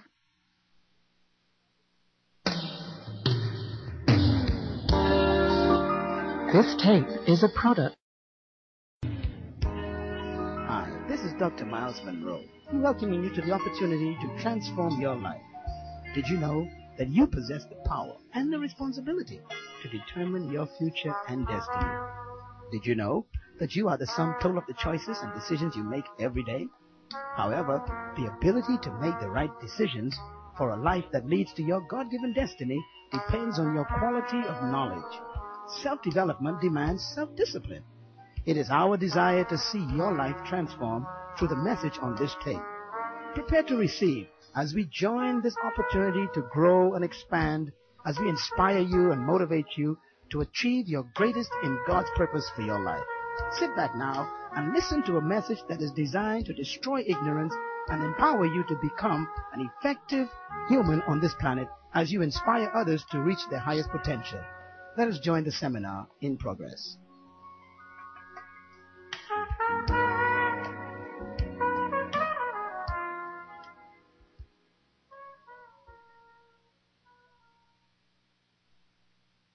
Priority of the kingdom. Say it again. Are you enjoying this series? I've been getting so many people stopping me along the way saying, Pastor, it's making sense. Well, there's nothing else to teach but the kingdom of God. This is the good news. For our visitors with us this morning, so glad you've come to join us wherever you are. God bless you. I know you've been welcomed already. I want to add my welcome to those who have done that for me as well. And thank you so much for fellowship with us this morning. I want you to get your Bibles and if you will, turn with me to the book of Psalm 103. And then go over to Daniel. We're going to read Daniel chapter 2. We're going to talk about the priority of the kingdom of God. The entire motivation of God is His kingdom. Everything God is doing is motivated by His desire and His passion to have His kingdom established on earth. God already has a kingdom in heaven. Today we're going to hopefully learn, if we get to it, what a kingdom is. As a matter of fact, I think it's so important for us to study kingdom because the Bible is not a book about a republic. The Bible is not a democracy. The Bible is about kingdom. God's original purpose for creating the visible world was to establish his invisible kingdom on the visible world. That was his purpose for creation. So God's intent was to have his kingdom influence in the visible realm from the invisible. The invisible produced the visible. Please write that down. The invisible produced the visible. In other words, the visible world is not as real as the invisible world. The visible world is a reflection of the visible world. Keep writing. So whatever you see in the visible world has a corresponding reflection in the invisible world. Paul, in his writings to the Corinthians, says, we understand that the things which are seen came from those which are unseen. For the things that are seen are temporary, but those that are unseen are eternal. That's why the invisible is more real than the visible. Because the visible is temporary. That's why it has to be sustained. God's plan was to have his invisible kingdom manifested in the visible world. Now his program is very interesting. The way God planned to do this is very clear in Genesis. He planned to do it by having invisible children. That's what the word image means. Children in his own image, his own likeness. When I use the word children, please don't get me wrong. I'm really talking about sons. And the word sons in the Hebrew is not really relegated to male. It simply means offspring. Something that springs off is called a son. So God calls all of us sons, whether we wear a male body or a female body, we are called a son. So a woman is a son of God. That means a woman happens to be the house, the gender house, but the woman on the inside is a spirit, and spirits have no gender. So the, the female is the house, but the spirit, the man, is a genderless spirit. That's why God calls us all man. Through these children, these sons called man, he intended to establish his visible kingdom. How's he going to do that? He got to give them a visible body, and then he made them a visible planet, and then he put them who are invisible, who are wearing a visible body, on the visible planet. And then he says, dominate that for me. Have dominion. The word dominion means to govern, to rule, to control, to manage, to subdue. A kingdom is a realm over which a king has dominion or influence or control or management or administration. And that's what God wanted for you. So you and I were created by God to administrate His kingdom on earth. That's as simple as it is. Adam was an administrator. He was a steward. He was a manager of planet Earth. And inside of Adam was everybody we see here today and all who are on the way. Adam was filled with everybody. So we are designed by God to dominate planet Earth so that his king dominion could come to earth. Adam disobeyed God and forfeited his kingdom rights. He gave it over to an unemployed cherub we call Satan. Satan has then since been havoc all over this world. I mean, the guy has been ripping up God's beautiful program. And he's been doing it by using the kids even. Because he's contaminated their minds, he's depressed them, he have changed their concept of themselves. They don't even know who they are. As a matter of fact, the first thing that Adam felt when he fell was fear. He became what? Afraid of God himself. I mean, imagine the one whose image you are in, you become afraid of. What a tragedy. And of course, all of us became victims of that disobedience. We are now sons of disobedience. And then God sent the second Adam to come and correct the problem. His name is Jesus. What was the problem? Adam lost a kingdom. That was the problem. Adam did not lose heaven. So going to heaven is not God's objective for you. Heaven to me, uh, and according to the Bible, is a waiting place until the whole thing is consummated. But it's not your final destination. So if you die today, you would go to heaven. But you ain't gonna stay there because that's not God's official, original plan for you. Heaven is real. There is a place that is called heaven, the place where God himself is ruler and king and Lord. That's his territory. But the earth belongs to us. Psalm 115 verse 15 and 16. So ever since Adam fell, God's been working on a program in the same chapter when the fall took place to put man back in charge of the kingdom on earth. In uh, Genesis 3:15, God said to Satan, "The woman shall have a seed, and that seed shall come and crush your head." The word head means authority. He's going to take back the power you have and give it back to man. And in the process, you're going to bruise his heel, but he's going to crush your authority and take back the power. That was the promise. And ever since Genesis 3.15, God has been working on this program to bring back the authority in the hands of mankind. His goal was to eventually do it himself through Jesus Christ. So all through the Old Testament, God was attempting to reintroduce man to his kingdom responsibility. Sitting next to you right now is a ruler. I have a, a, series of tapes. One of them has been selling very well around the world. People have been ordering this tape all over the world. And I title it, The Kingdom of Ignorant Kings. And I did that because we, that's what we are. We are a whole kingdom of kings, but we are ignorant concerning who we are and what we are able to do and what our powers are, what our authority. In other words, the greatest enemy of man is ignorance. It's really not sin nor Satan, it's ignorance. What you don't know is killing you.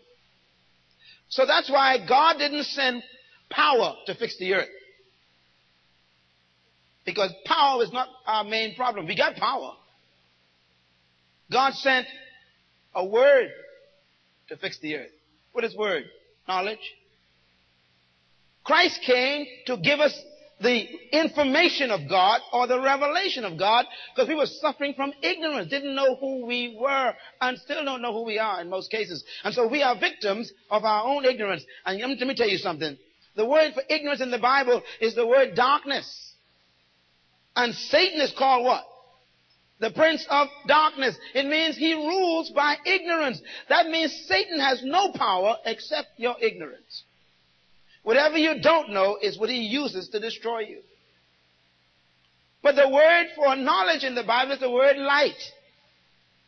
And Jesus is called what? The light of the world. It doesn't mean he's glowing like a bulb. It means he came with information, with revelation. Why? Because that was our problem. We didn't know that we were kings. Didn't know this was our territory. We don't know that we are rulers on this place. That's why Satan is running our lives. He takes our bodies, destroys them with sickness, takes our lives and destroys them financially, destroys our marriages, messes up our kids, destroys everything we have, and because we don't realize the power we have. So when Jesus came, He came to give us revelation or information, not only about God really, but about us. He came to tell us who we are. I put it this way. Jesus Christ came to the earth to introduce you to yourself. And that's why he said, follow me and I'll make you to become real men who know how to fish in life. Follow means what? Imitate, observe, learn, watch. I'm going to demonstrate this thing. What did he do? He walks on the water. He speaks to fish. He speaks to a tree, it dies. He casts out demons with a word. He, he points at things, it happens. I mean, the guy was saying, hey, that's how you do it.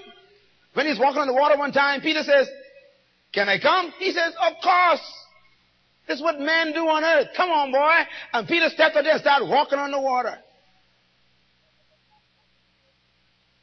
He spoke to the tree. The tree died. The disciple says, wow. He says, wow what? If you speak to mountains, they'll move. You don't know who you are, he says. So the whole thing about the kingdom of God is the reintroduction of this kingdom. In the book of Daniel, real quickly, if you turn to this, we'll read this. Daniel knew about this kingdom. God gave him revelation. And Daniel 2.44 says, In the time of those kings, the God of heaven will set up a kingdom that will never be destroyed, nor will it be left to another people. It will crush all those kingdoms and bring them to an end, and it will itself endure for how long? Forever. Daniel 7 verse 13 and 15 to 15, it says, In my vision at night I looked, and there before me was one like the Son of Man. Sounds familiar? Coming with the clouds of heaven. Clouds means host of angels. It doesn't mean he coming in that white stuff you see above there. Clouds of what? Heaven. That means the host of angels. Coming with the clouds of heaven, he approached the Ancient of Days and was led into his presence. The Ancient of Days is who? The Father God, the, the, the, the Godhead. Who was led into his presence? The Son of Man. Who was that? Jesus Christ in the Old Testament. And it says he was led to him and he was given what? Authority, glory, and sovereign power over all people. Now let me stress here, friends, and I could be here for another two weeks just teaching on this one chapter, this one verse. What's he called in that verse? The son of what? Man. Jesus adopted this statement, this title for himself. No one gave it to him. He adopted it by himself. He started telling the people, I am the son of man. He's, he's telling them, what you read about, that was me. Now, we call him the son of God.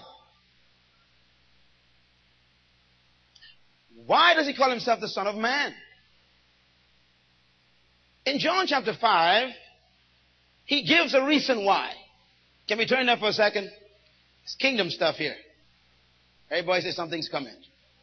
Say it again, something's coming. In John chapter 5, Jesus was working a lot of miracles that day. He was healing people, cleansing people. He was opening blinded eyes. He healed a man at the pool of Siloam.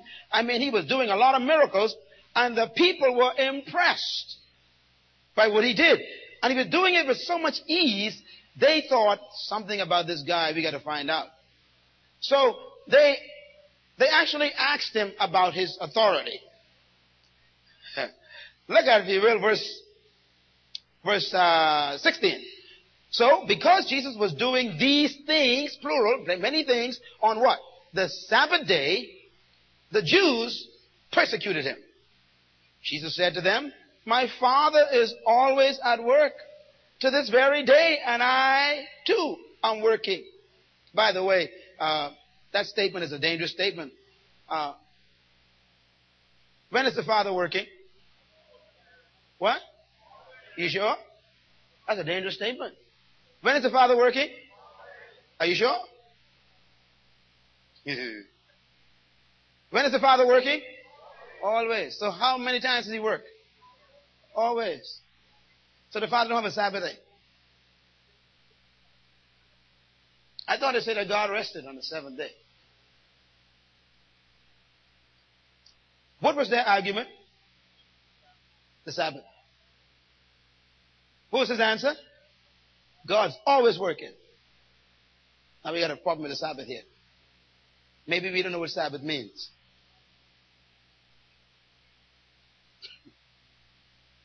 They say, don't work on the Sabbath. He says, my father's always working. You mean Genesis chapter 2? We misunderstood it? When it says God worked six days and he rested on the seventh day? So on the seventh day he was still working? Maybe he changed his mode of work.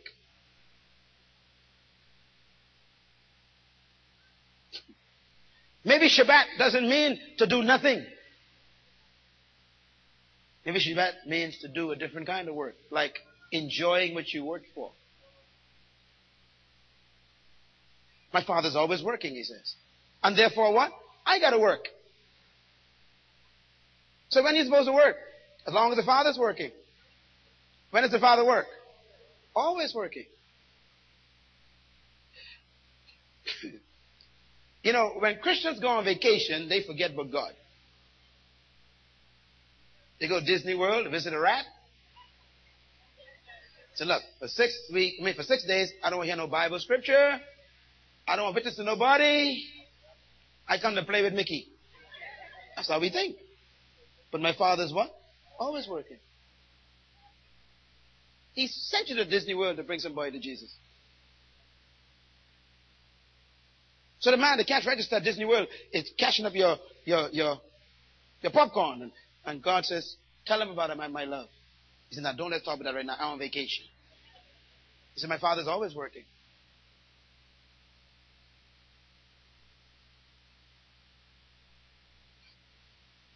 I was in the airport, Cincinnati, waiting for a flight. Walked up to get a bottle of water. And the lady across the counter recognized me. She said, "You're the man on TV? I said, Yes, ma'am. She says, and she had three people who were serving before me, and she served them. And uh, and she said, I'll get to you in a minute. And she served them first. And I said to myself, Oh boy. So when I finished, when she finished serving them, she says, uh, What do you need? I said, I need some water. Is there anything else you need? She says, uh, I said, no. She says, can I buy you lunch? She, she run in the store. I said, well, if that's the case. So I told her, she says, anything you want up there, you can get. I ordered a sandwich and, a, ju- a bottle of juice. And she gave me this free. And while she's serving me, she says, you know, you know, I, I'm at the end of my switch. She says, you know, I, I, I'm at the point where I'm about to commit suicide. This woman working in the airport, suicidal. She says, and I told God today when I woke up, I said, God, if you don't give me a word this morning, today, I'm going to kill myself tonight. Found out that she was on drugs, trying to kick heroin. She was very skinny, eyes were falling in. I mean, the girl was in a, in a terrible state. And she says, I, am so sick and tired of taking drugs. She, she said, this is my 19th job she said, I told God I got to meet someone. You got to bring me some word today. She said, when I saw you, and I'm thinking, I got to catch a flight. I ain't got no time. And I heard the words, my father is always working.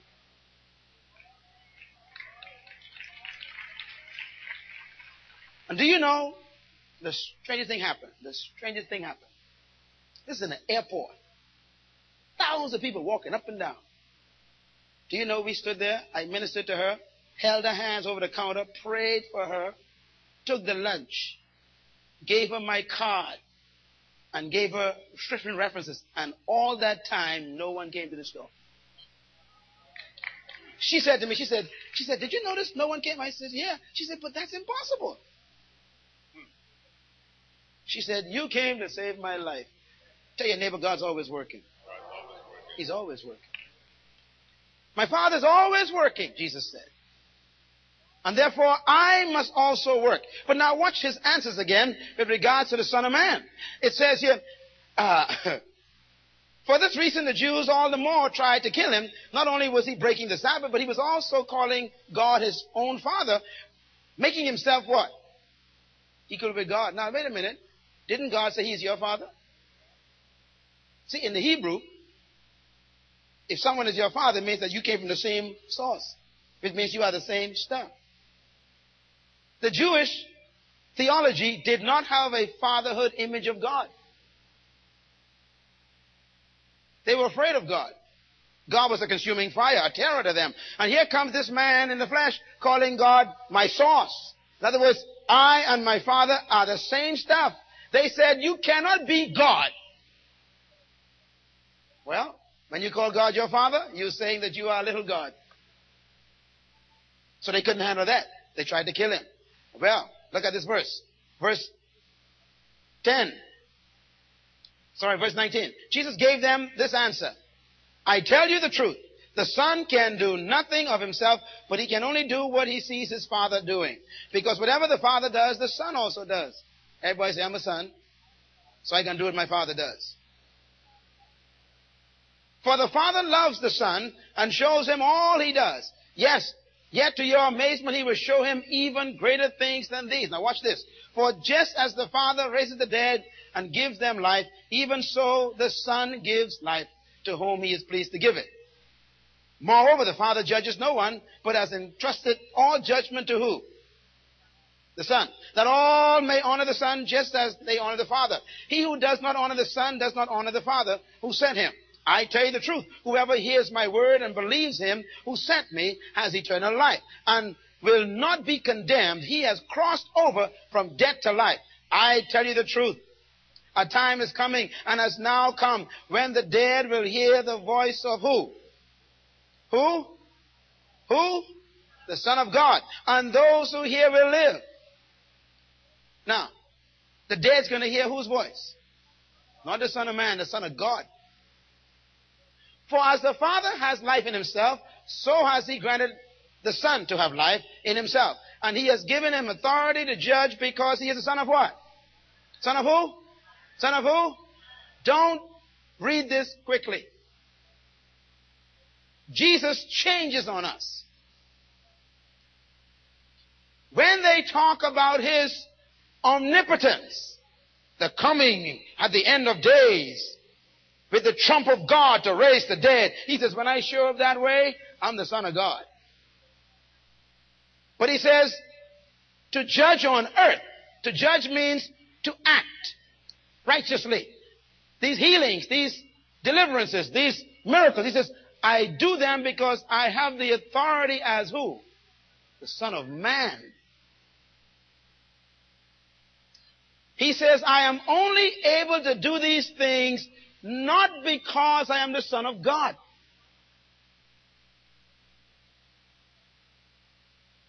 Because as the Son of God, listen carefully, I am illegal.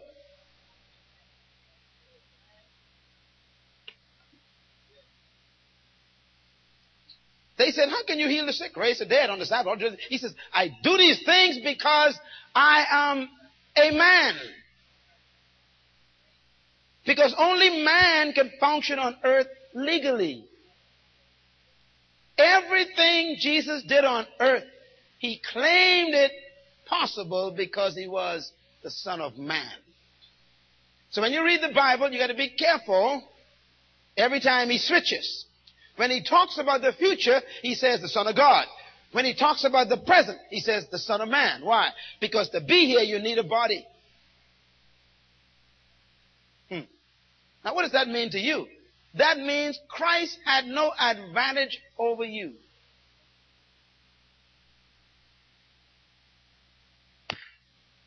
Some of us think that because he was God in the flesh, that he was better or more equipped than us. No, he had the same stuff you get. He had the Holy Spirit. He had a body that could get tired. He had to rest one day, drink water. He got thirsty. He was tempted to quit. Oh, yes, he was. He wanted to find another way out of this thing. He went through the whole thing. Why? Because he was the Son of Man. And that he claims to be his source of authority. So you are authoritative on earth because you are a human son of man. Daniel said this in verse 14. He was given authority and glory and sovereign power over who? All peoples and nations and men of every language worshiped him. His dominion is an everlasting dominion that will not pass away, and his kingdom is one that will never be destroyed. Now, why is this important? Where did he go? Read that. It says, he came into the presence of who? The Ancient of Days. Now I want you to picture this. The Son of Man, oh Lord, when is this written? Long before Jesus comes to earth. Daniel had what? A vision of the future. He saw God's kingdom being established by a person called the Son of Man, and Daniel saw this Son of Man coming into the presence of the Ancient of Days to get some stuff. What he comes to get? Authority and the nature of God. Why? He's going to earth to have dominion over the peoples, to bring back the authority of God. He has to go to God to get what? The authority. How did God give him the authority? By making him the Son of Man. Is anybody with me at all? That's a powerful scripture. This is couple thousand years before Jesus came to earth. But Daniel saw him going to get a kingdom, and the kingdom is already in heaven, but to get it on earth, he has to go as the Son of Man. That's where he got his authority from. And then he came and gave it to who? Every language and every people. And that is why the next verse is so important. Watch this statement by Daniel 7:18. It says, "But the saints of the Most High will receive the kingdom and will possess it forever and forever and forever." Who's going to receive it?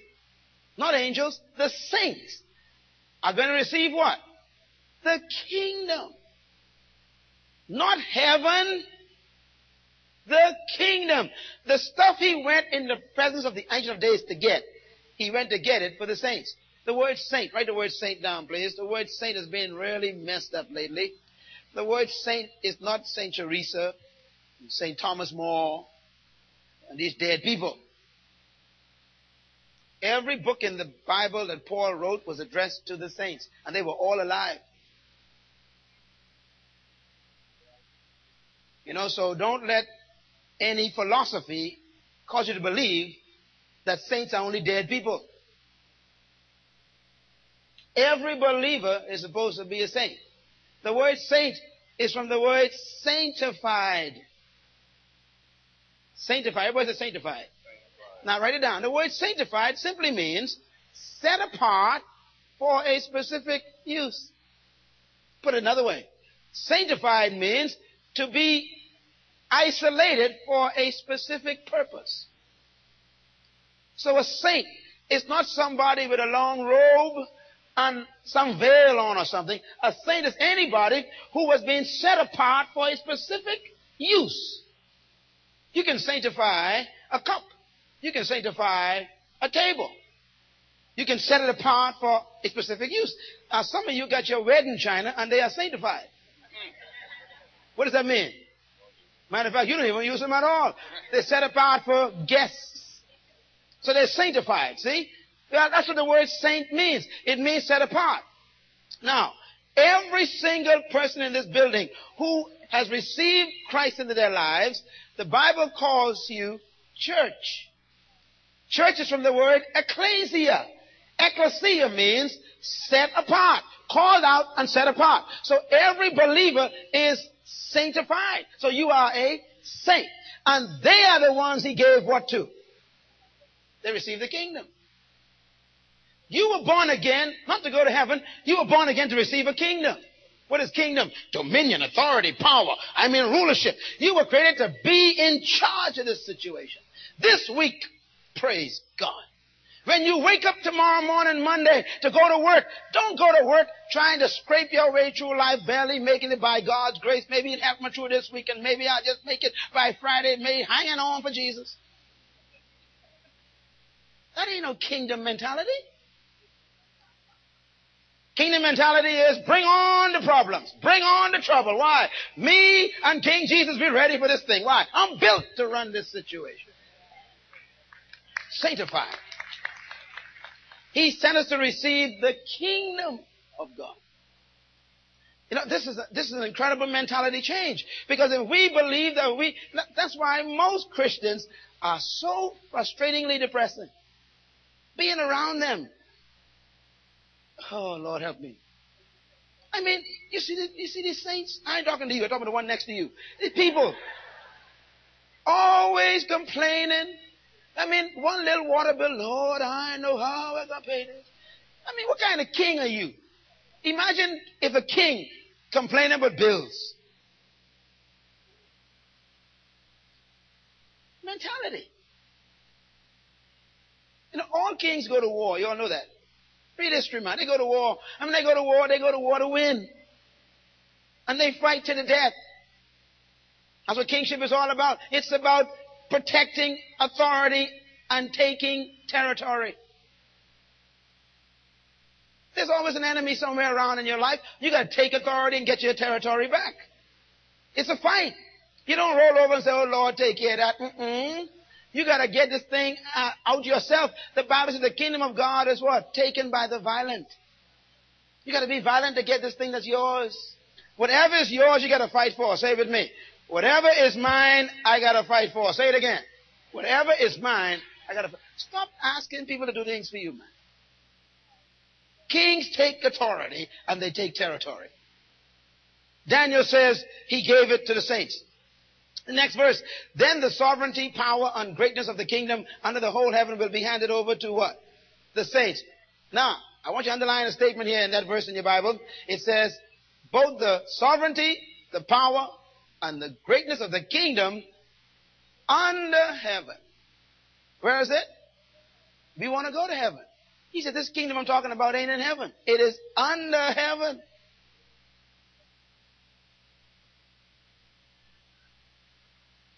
What I'm trying to do really before you die is to get you out of heaven.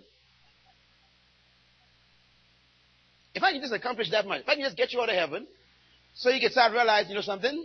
The planet is mine. God gave it to me as a steward. And then decide, from this day forward, I'm going to start taking back every piece of land my foot possessed. I'm going to bring it under the influence of the kingdom of God.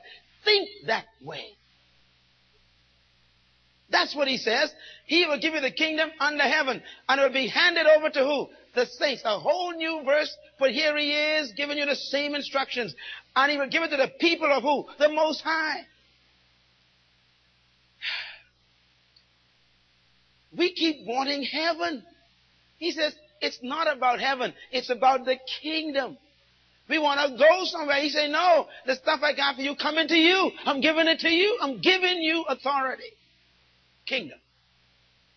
So my thought patterns are very different than I used to have when I was a religious person. When I was religious, all I wanted to do is make it into heaven.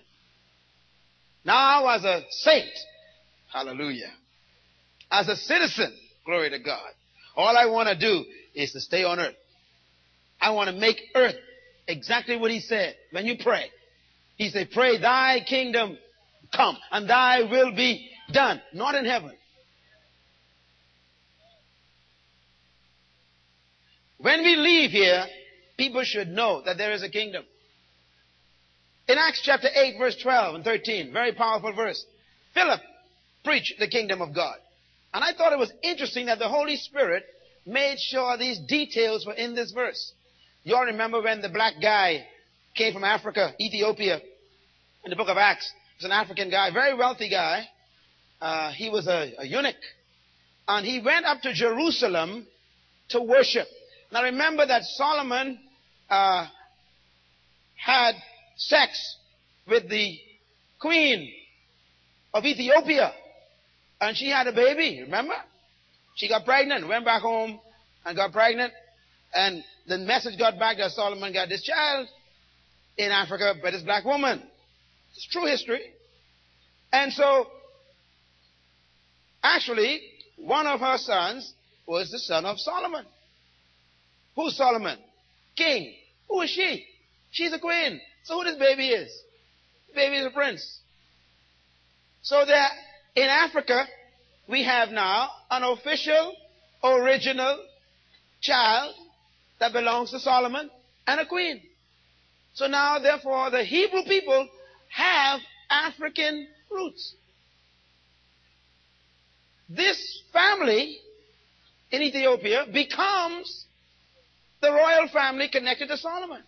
That's why the Rastas got their ideas from. Now, the Rastas trying to make this boy Messiah. That's what they're trying to do. Now, ain't no record in Scripture about this boy being no Messiah. Matter of fact, we ain't hear much with the boy after that. Keep the TV on. So you can't invent a Messiah for black people. But you see, when you were in slavery, oppressed, and you were disadvantaged and can't find food to eat, and then the European preacher, white Jesus that was oppressing you, then I could understand your mental problems. I can understand why you say, well, that can't be the white Jesus for me, because the white Jesus sent the white man from Europe to oppress me and make me slave. So it gotta be a black Messiah somewhere. And so you go looking for him and you find him in Ethiopia, and you try to connect him to the Lion of Judah. There ain't no Lion of Judah connected to this boy. This is an illegitimate son that Solomon lay with this woman. I'm trying to show you where the, where, where, where the, the, the eunuch comes from. This African man from Ethiopia is from that tribe, from that family, because they began to worship the God of Solomon. Remember, the queen of Sheba was impressed by Solomon. And Solomon says, all I have is because of our God, Jehovah, Yahweh. And she says, I believe in your God. So she became convinced. And instead of worshiping those idols back home, she took God back home with her and told her family with the baby. And that must have been a sight. Then she come back home pregnant. Now keep in mind, by the time she get home, she's showing because it took months to get home in them days. So she got home pregnant. Now she couldn't even hide it. She got home big. And she was impressed with the God of Solomon. And that's why today, the first evangelistic outreach of the church took place in this chapter. This was the first international outreach by the church. It's this black man, where was he going? He was going back home to Africa. Where he been? The Bible says he went up to worship. Where? Because every Jew once a year had to go to Jerusalem to the temple to take a sacrifice and to worship Yahweh. That was the tradition. So the Africans from Ethiopia who were Solomon's descendants also did the tradition. They came up and they worshiped and went back home. This man is on his way back home. While he was in Jerusalem, praise God, somebody told him that a few weeks ago a man was preaching healed the sick, raised the dead, cast out demons, cleansed the leper, and this man died on the cross, and this man changed the whole place, and the Ethiopian trying to figure out who is this man. Now, where's the Ethiopian? He's in the temple. He's worshiping Yahweh, and he heard the rumors about this man. He is reading, what is he reading? He is reading the book of Isaiah. Where did he get that from? He got it from his mama or from the queen. The queen brought the scrolls back home from Solomon, and so now she she has the scriptures back in Africa. By the way, that means the roots of African convictions in God go way back beyond slavery. They got the word before the Europeans. So here comes this guy. He's reading. And by the way, black people couldn't read. Anyhow. So he's reading. And the Bible says, and guess what? Black people was rich. He was riding in a chariot reading, which means that he wasn't driving. Come on, man, clap. That's a good place to clap.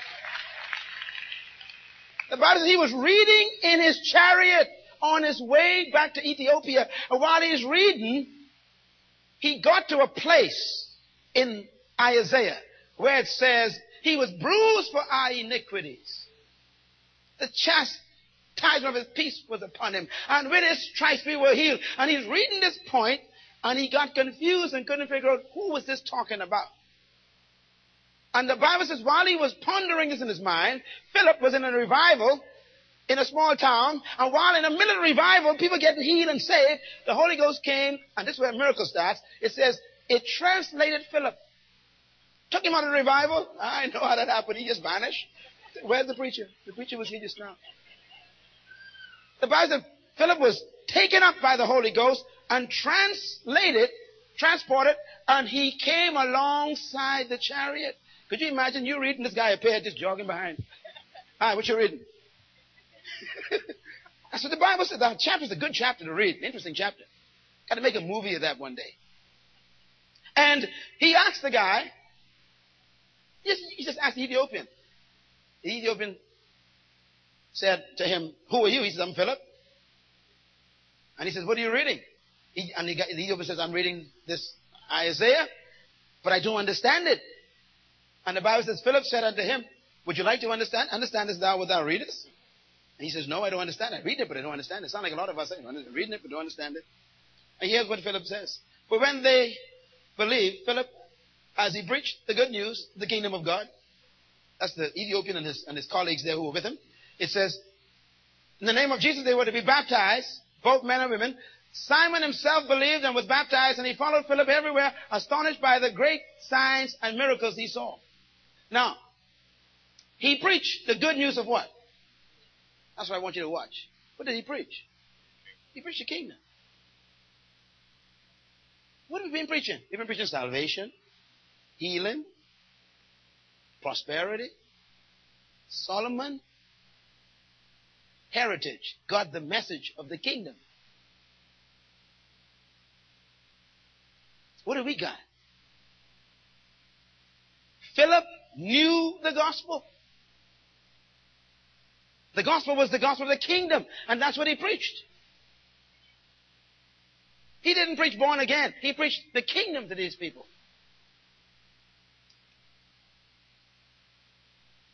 That's why I wanted to just stress some points here. The purpose of Jesus is the same. What was his, what was his original purpose? His intent was to reinstate the kingdom of heaven on earth. Something interesting I want to wrap up this session on because next week we're going to go a little heavy into this. But the timing of his coming was related to the kingdom. Not only did he preach the kingdom, but even the timing of his coming to earth was controlled by the kingdom message. His ministry's message was related to the kingdom. That's all he preached. The kingdom of God is like. The kingdom of God is like. And then the promise of his ministry was related to the kingdom. He said that when I come, the kingdom shall be established in its fullness. Very interesting. And that his future expectation was not heaven, but he expected the kingdom to be established. All right. As you write those notes down, let me just wrap this up on this unique and very important point of timing. Timing. Help me, Lord. Okay, listen carefully. How many of you have studied communication in school? Can I see a hand? In college? Communication? Okay, some of you. Okay. What's the first thing they teach you about communication in school, in your communications class? What do they, what they teach you? What is it? Effective communication needs what? You got the sender and the receiver. True? Okay. And then you, what you got in the middle? What they call noise. The I gotta give you a message. Listen carefully now. In communication, they say, I am the sender. I got the message. You are the receiver. I gotta get it to you. Now, between me and you is a whole lot of thing they call noise.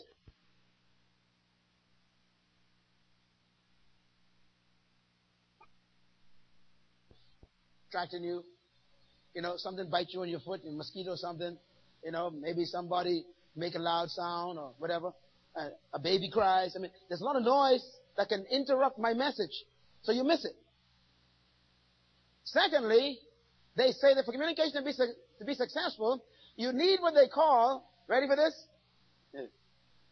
You need to, what they call understanding or definition of terms.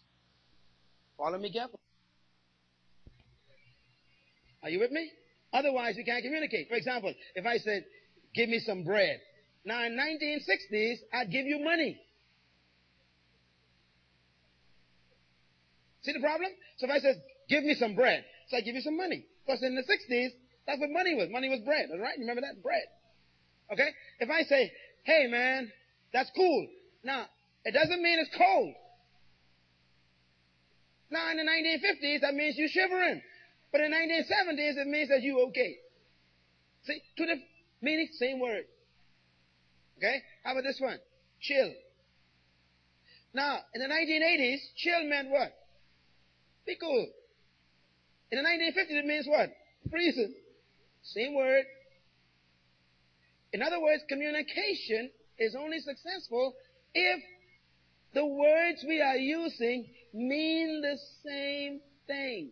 Follow this now. Don't, very important here. So here is God with a whole planet of people. He's in heaven. He's got this message that's important to them about who they are as a kingdom. He sends himself in a body. Now, chronologically speaking, in this Bible, how long ago did Adam sin? Chronologically, 6,000 years ago. Okay? Not the evolutionist dates. We're talking about the Bible. 6,000 years ago, Adam sinned, according to this book. When Adam sinned, the same chapter, God promised to send the seed. In the same chapter. So, when Adam sinned, in verse 4, in verse 15, God says, got it covered, no problem, seed's coming, take care of business. So God sends the solution in the same chapter. But, how long did God take before he showed up? So now you got Genesis, Exodus, Leviticus, Numbers, Deuteronomy, Joshua, Judges, Ruth, First and Second Samuel, First and Second Kings, Chronicles, Ezra, Nehemiah, Esther, Job, Psalms, Proverbs, Ecclesiastes, Songs of Solomon, Isaiah, Jeremiah, Lamentation, Ezekiel, Daniel, Hosea, Joel, Amos, Obadiah, Jonah. Then there's Micah, Nahum, and Habakkuk. Then there's Zephaniah, Haggai, Zechariah, Malachi. Then there's a blank page. Now, all of those books, all that history, thousands of years, God still ain't sent the Son. What's God waiting for? Well, you study the whole book, you can see why God didn't send him. Right after Adam sinned, you got Noah. You know what Noah did? Noah got drunk. Alcoholic fella, right? God said, no, can't use that time. Then his sons, they went off into all kind of weird stuff. Right? And they went to all kind of demon worship. I mean, Noah's sons went into all kind of mess. And out of that comes this guy God found called Abraham. Abraham is Noah's great, great, great grandson. So God comes to this little village where they worship the moon. That's how bad Noah's sons came out. They were worshiping the moon. The land of Ur is where, Mo, is where Abraham lived. And his fathers worshiped the moon. And he went in there and he says, come here. And he called Abraham out. Abraham comes out. He says, now Abraham, I don't have no, there's no model on earth for my message. So I want you to start something for me. Through you, I'm going to create a nation. Abraham says, fine, but I ain't got no children. Said, no problem, we work on that. Abraham said, but I'm 75. God said, we work on that too. We got Viagra. Uh, uh, I just thought I'd throw it in for you guys who need help. so, God works a miracle. At age 100, Sarah has a baby. His name is Isaac. God still ain't got a model for the kingdom. Isaac has two sons, Isaac and Esau and Jacob. He says, Jacob, I'm going to change your name to Israel. So through Israel, has 12 sons. These are come 12 tribes of Israel. God says, fine. He said, I'll tell you what I want to do. Watch God now. God says, I'm going to try to set this model up. Listen carefully. He says, look, you will be my people, and I'll be your God. Got it? Good. So tell you what. There'll be no one between us. It'll be the people and God. God never wanted a king. He why? He says, I will be your king. You will be my kingdom. That's all God wants. He says, now tell you what. I'm going to organize a situation where you guys will have communion with me through this worship thing. I'll come to you. I'll talk to you. You'll do what I say.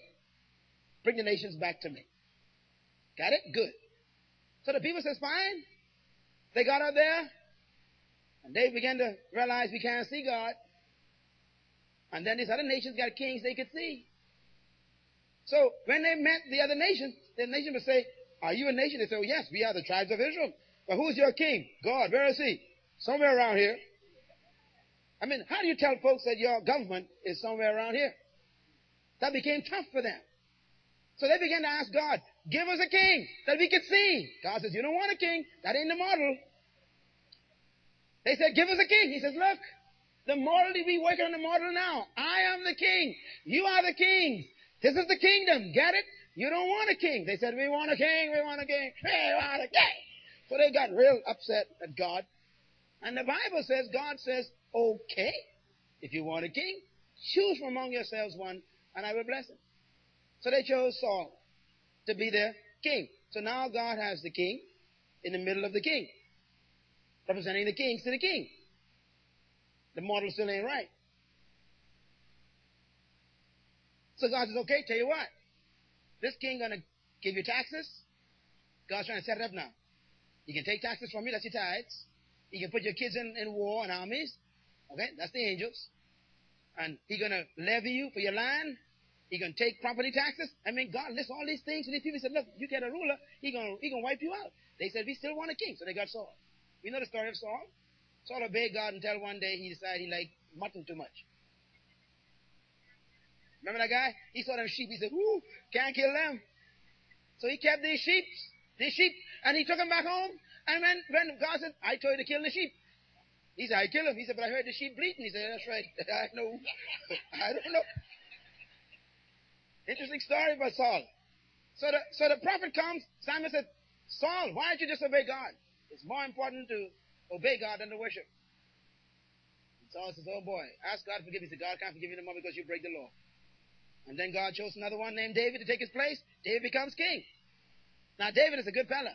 David is now raised up by God to try to get the model. What's God looking for? A model to create a kingdom so he could preach a message to the nations. David says, the Lord is my God, and my people shall be his people, and he shall be my God. God said, we're getting close. And then David became a mystery. God said, David, I want you to be a king and a priest. So David wrote worship songs, but he also was an administrator. He wrote the largest book in the Bible, the book of Psalms. He was a king, but yet he was a worshiper. God said, this is good. It's close. Wonderful. But still ain't got it, because now David committed adultery, messed things up. What happened? The kingdom is split in half after David is, is, is killed. The people divide. God said, oh, the model is gone. Now the people are scattered into Babylon. They all messed up. And Daniel starts getting information. Daniel says, look, the kingdom is still around. God has a kingdom idea. He's going to bring this kingdom, give it to the saints. We get the story. Jesus still ain't come. He goes into Babylon under Nebuchadnezzar. The people are there now under burdens. So they went to Pharaoh. They went to, to the Babylonians. They were under the Assyrians. They were under the Chaldeans. They were under oppression. I mean, every single generation had an oppression. God said, I got a problem here. And guess what? When the Babylonians finished, then the Assyrians took them, made them slaves. Then they went into the Amorites, and the Hittites, and the, and the Moabites, and all the other ites, and the Canaanites, and they became slaves to everybody. Then the Greeks came, and the Greeks began with philosophy. These are thinkers. And they used their philosophy to win the whole world, man. The Greeks could talk you out of everything. That was their gift. They were philosophers. Socrates, Plato, Aristotle. I mean, that's where they came from. The line of Greeks. The Greeks were thinkers. And they ran the whole of Europe because of their philosophy. Keep following me quickly? The, the Greeks ruled for many, many years, and then there came another empire known as the Roman Empire. Now God's getting excited because now this is the first empire in history who takes a model and sets it up. And the model is exactly like the kingdom of God. The Romans are the only empire that sets up an administration that resembles the kingdom of God. How did they do it? Listen carefully, quickly. The Romans were the only ones who would invade a country but they wouldn't remove the people. They would take over a country. They would leave the people in the land. Now, every other empire before that did the opposite. The Babylonians, the Syrians, all those nations that came in, they would take the land and the people. Take the people out of the land, take them back as spoil, and put them in their land and make them slaves to them. Every empire did that. That's why the, the Jews were in Babylon under Nebuchadnezzar. He took them out of Palestine, brought them into Babylon, and made them slaves. But the Romans were the first ones who did the opposite. They would come into a nation, take the nation, take control, but they wouldn't take the people out. They would leave the people in the land, but they did something strange. They would then go back to Rome. They would choose a governor, send him to that place that they took over. And that governor came from Rome. He was a Roman. And he came to that area, and his job was to govern that area and turn that area into Rome. Am I clear? That's the difference between the Romans and every other empire. That's why the Romans took over the largest piece of property of earth. They became the greatest empire in history. Why? They had a system that worked. The system was you take over and you send someone to run it and leave the people there and turn the people into Romans. That's why we get the statement, when in Rome. Okay, and what that means is, look, anytime you go into a Roman territory, you gotta act like who? A Roman. Otherwise, they will kill you. So, when a Roman took over territory, the territory became Rome. Guess what? The Bible says in Galatians 3, in the fullness of time, God sent forth his son, born of a woman. Fullness of time doesn't mean time on the clock. It means timing of situation. Why did God wait till the Romans were in power before he sent Jesus? Because the model for the kingdom was perfect, and therefore the definitions of words were right. Am I making sense? This is good stuff, man. You guys gotta get this. So when you study the Roman Empire, you're really studying the kingdom of God. For example, Caesar is not a name. Caesar is a title, and it means Lord.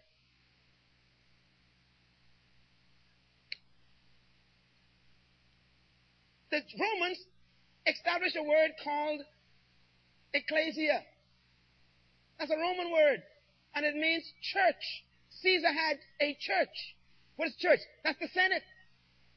That's the group that ran the empire. They were called ecclesia, church. Y'all talk to me. I can finish right now, we gotta get this. The next one. The governor, for example, Pilate was a governor. The governor never spoke for himself. He only spoke what Caesar told him to speak. Next, the governor had the same power of Caesar. He can let you live or let you die. So, we find this problem. We got the kingdom just like it. Now, every citizen in this empire are called subjects of Rome, or they are called property of Rome. Are you with me? There was no other Lord in the Roman Empire. When, when Romans took over, there were lords all over the place. Everybody, little lords, little lords. But when Romans took over a territory, they canceled all lords. And there's only one Lord. Who's that Lord? Caesar. And so therefore, when they start to talk about Jesus, Christ comes into the town. Remember what he said? He says, I am Lord. And they said, We have no Lord but Caesar. In other words, you are causing insurrection. You are now challenging the empire of Caesar.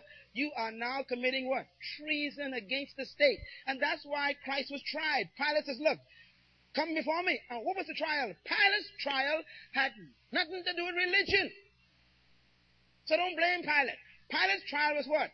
You say you're the king.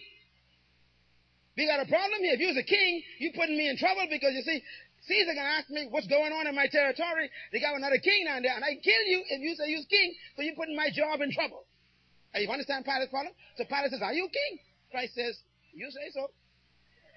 In other words, Christ is trying to save his head and his job. What, what was the complaint? They said, There's a man in the street, Pilate, and they are calling him Lord. Pilate says, Lord? Oh dear. Tell him come. And he says, Are you a Lord? Do you own people? Only Caesar owns people. And they said, Pay taxes? Christ says, Oh, taxes? No problem. Uh, give me a coin. They gave him a coin. He says, Whose head is on that? They said, The Lord. He says, Good. Then give to that Lord what is his. See, it was a kingdom argument. So God sent Jesus at the right time when every word that he speaks could be understood. Clap your hands. We'll pick up here next week. Oh, come on, y'all clap. You understood that word this morning? I know I ain't got to it yet, but boy, I tell you, that's what this is all about. Next week, we are going to deal with what the kingdom looks like and why God used the Roman Empire. Amen? Let's stand together. Well, we're gonna we're gonna learn this Bible. I'm telling you, you're gonna read this Bible in the next couple of months. It's gonna be a different book for you. Hallelujah. Hold your neighbors and tell your neighbor, I am a son.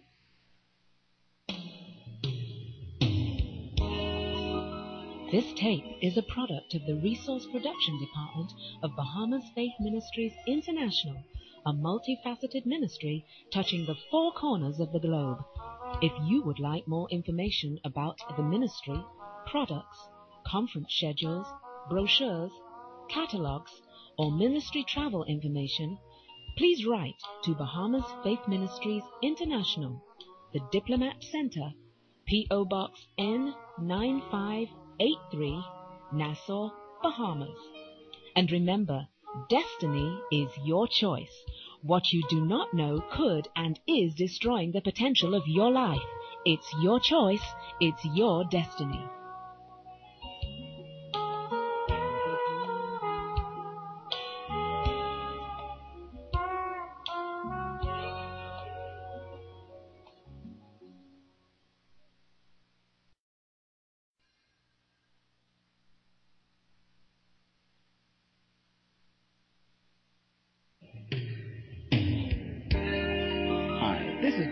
Myles Munroe, welcoming you to the opportunity to transform your life.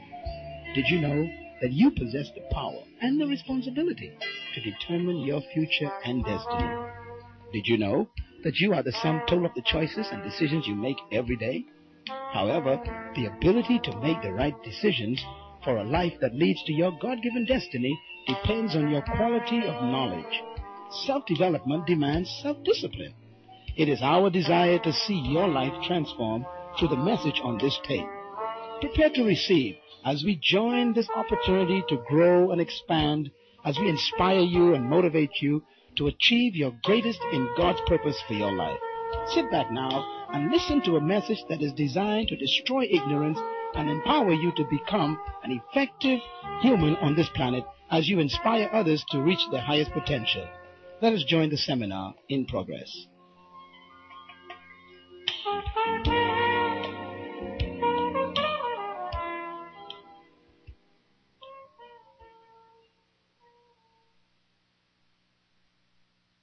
Concepts and the characteristics of the kingdom. Say that with me. The concepts and the characteristics of the kingdom. That's what we're going to talk about. We're going through a whole series of the kingdom of God, which is the only subject that really we should be talking about in the church worldwide.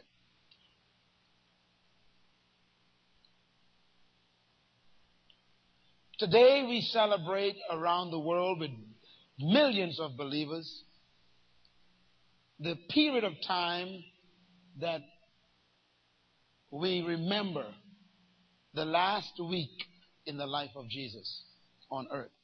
Today was the day that Jesus decided to go to Jerusalem to die. It was today, 2,000 years ago. This very day, right now. We know it's the exact date because it was the day the first day of the week that he set out to go toward Jerusalem. This was the day that he said, I set my face like flint toward Jerusalem. You know, flint is a very hard rock. You can't break it. In other words, he was fixed. I am going to die. So the statement meant that Jesus was saying, whatever happens, there's one thing I will do, and that is I'm going to die for them, and nothing's going to stop me. That decision was made on this day. This was the day then that he sent them to go and find him the donkey so he could ride in on the donkey down the hill of the olive, uh, Mount of Olives and up the Kidron Valley and up to the Temple Mount and into the city gate and into the city of Jerusalem. It was this day. This was the day that they cut down branches and they began to sing, Hosanna, blessed is he that comes in the name of the Lord. And they called him, he's the king. Here comes the king. Now, in Matthew 21,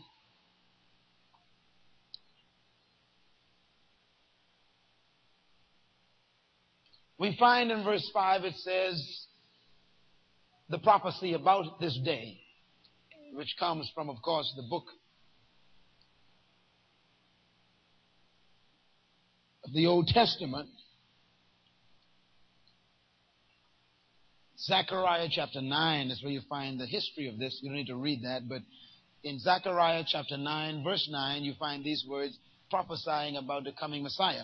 It says that he will come riding on a donkey. Say to the daughters of Zion, see your king. Everybody say king. Comes to you, gentle and riding on a donkey, on a colt, the foal of a donkey. End quote. Now that prophecy was written way back a few thousand years before Jesus came to earth. A couple of thousand years. Now, this is amazing to me how details are kept by God.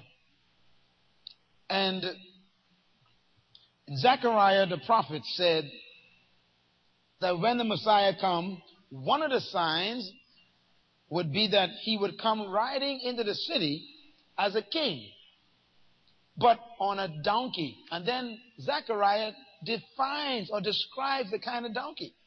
He says he will come on a foal or a colt, a young, unused donkey. But notice he says he'll be riding to who? To you. And he's a king. Okay, I want you to write the word king down for a minute.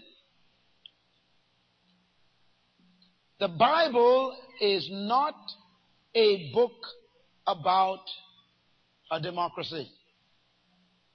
The Bible is not a book about the republic. It is not a republic. The Bible is not about a parliamentary democracy. The Bible is not about a system of government as we know it. We live in the Western world in a form of government that is called a democratic form. Democracy, parliamentary democracy, or republics are built on the philosophy of government where the people choose their leader. We vote for our king, for our leader, so to speak, not king, but leader. The Bible is not about that. The message of the Bible is not a democratic message. It's very important to remember this. Jesus is not called a president. A president presides over a nation at the behest and the permission of the people. They vote for him. The prime minister is not what Jesus Christ is called. He's not a prime minister. Prime ministers are selected by a party who have been voted in by the people. So the power in a democracy resides in the people. Whether it's a republic or a parliamentary democracy in a uh, we call it a commonwealth of nations. The power resides in the people. If you don't like who you get in power, then the next election you take them out. So the power is really in the hands of the people. The Bible is opposite to that. The Bible is not a democracy. It's not a republic. And I keep repeating this, but I want you to get it because you see, we have been brought up, cultured in, conditioned to think in terms of a democracy and a republic. We think that way. So when you read the Bible, you must understand that the Bible is not talking about a governing power on a structure that resembles what you know. This is why in our last week's session, were you all aware of what we talked about last week? I talked about the fact that God waited until the Roman Empire was in power. Remember that? Before he sent Jesus? Why? Remember why? Because he needed a model. Right. So Christ didn't come to earth until God had a model in place that could define the message of his kingdom. The Roman Empire was the perfect model. First, because it was structured on dominion. The Romans dominated the entire world at that time, the known world of civilization. They dominated the world. Secondly, they dominated the world, but they kept the citizens that they took over in the land. Thirdly, there was only one ruler in the Roman Empire, only one. And he was not voted in. Hmm. He was an emperor. An emperor is one who has an empire.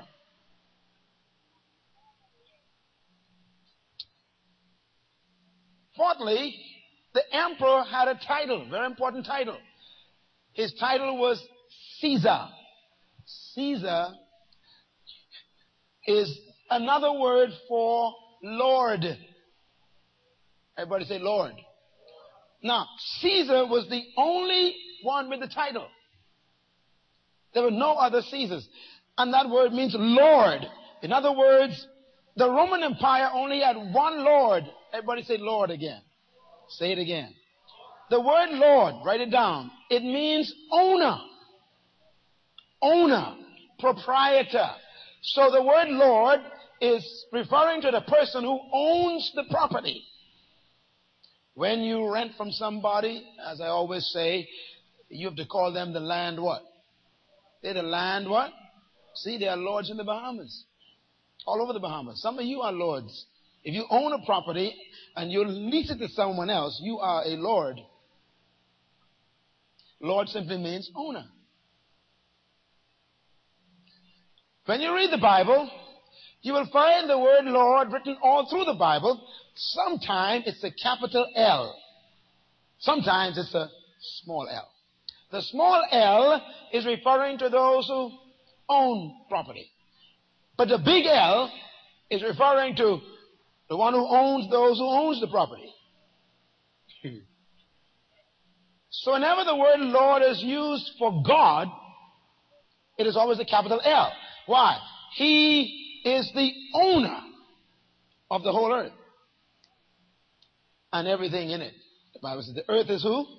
The Lord's and the fullness that's in the earth belongs to who? The earth is who? The the earth is who? The Lord's. Take the word out, put the meaning in. The earth is the owners. There you go. It's a different picture altogether. The earth belongs to the owner, and all the fullness or that which fills it is also the owner's. It's going to make sense in a minute. Now, Caesar calls himself Lord. Lord. What does Lord mean? Owner. So the Roman Empire was built on the philosophy that everything is owned by Caesar. God says, send Jesus now. because the message he's going to preach is the exact message they're living. He's coming to establish an empire, a kingdom. And he will be the Lord of all. See, you can have many lords. Oh dear. But small l should be translated caretaker. Write that down. Small L means, yeah, you own it. Let me give an example. In the Bahamas, right? In the Bahamas, and also in America, I guess in Canada too, and other places.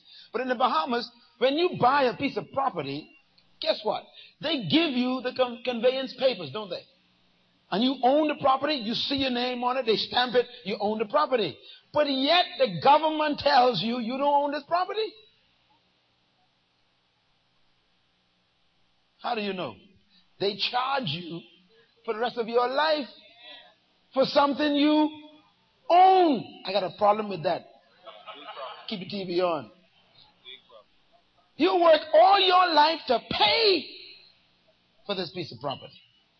Pay for this house. You work hard. And then they they let you rent what you own. And they call it real estate tax. Okay. That's not a bad model. Let me explain the model. What they're saying is, you own it, but you don't own it. We are giving you permission to own it. And the permission you got to pay for the rest of your life. You are a caretaker. Now, isn't it amazing that those who keep the property the best pay the most?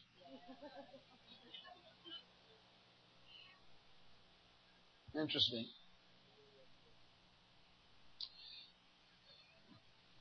This is important. What happens if you don't pay your property tax? I want you to think about this. You own this property. You own this property. You paid for it. But what happens if you refuse to pay your property tax? What happens? Come on, lawyers, talk to me. Huh? They what? Can't hear you. They, they will repossess. This is crazy. What you own. What they're saying is, you never own this.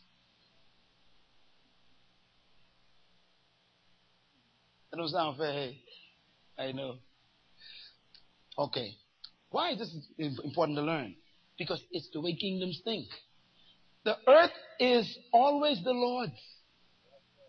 So anybody who claims to own anything in it or any part of it, they don't own it. They are caretakers.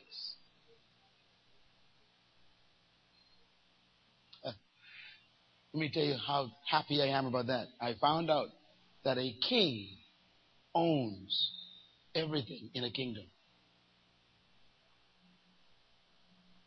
In a kingdom, the king personally owns the whole kingdom. Write this down. The king owns the kingdom. That's the different concept. You've got to learn that concept. So in a kingdom, a king will allot property to people. Um, how many of you remember in the Bahamas there was such a term as there still is actually a term called crown land? Now why they call it crown land? Because that's the land that is owned by Queen Elizabeth in the Bahamas. Because kings own the territory. They can give it to who they want. That's why there are parts of the Bahamas named after people. Whole islands, whole sections named after people. The Collins family. And those things were given out by the king of England. So you could have this island, you could have that part of it, you could have that half. I mean, they just, the king just cuts it up, gives it away. This is so good. Because in a kingdom, the king can move his property around to whosoever he wills. And guess what? You never own it.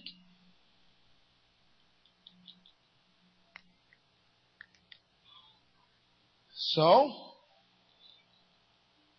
Jesus is a king, riding in on a donkey, not a president.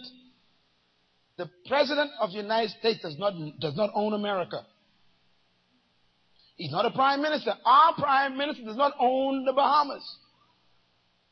Sometimes they think they do, but they don't.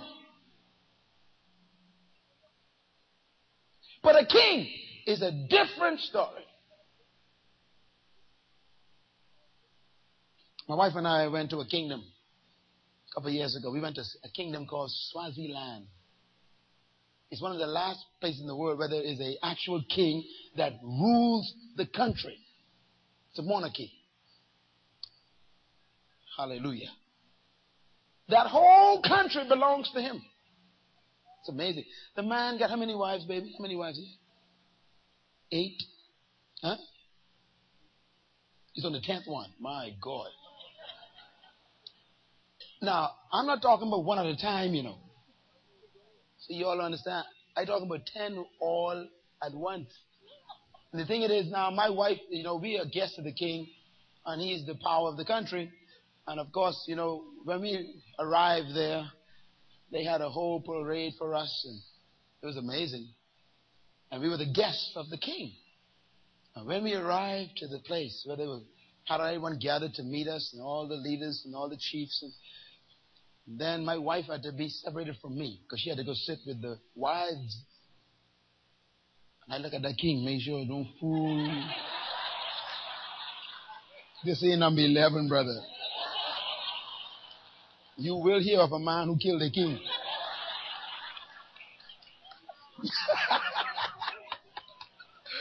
you know what I mean? I say, hey. And she had to sit with all these, these queens. I guess they're all queens. I don't know. Yeah. I counted eight. Eight. Tell me why a king can have eight wives. He owns the subjects. They said that when that king wants a wife, if, he, if, he's sitting down, and he go to a meeting, he's, you know, and he sees a woman that he wants, he just tells the parents, deliver her. The, this is real. Deliver your daughter at 9 o'clock in the morning. Prepare her for the court to be trained. I want her to be my wife. Why? The concept is he owns the people. Now you don't understand. Are you getting it? Jesus is a king.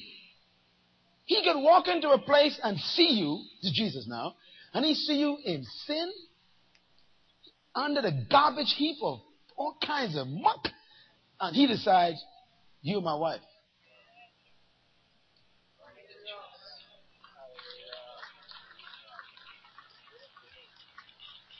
He can get it after we're gone. You'll understand it. That's exactly what he did to some of you. If people know your past, and yet he walked into your life, and he's king. See? He is what? Lord. He says, I don't care what she been drinking, what he been sniffing. He is mine. It's king. The king can do that.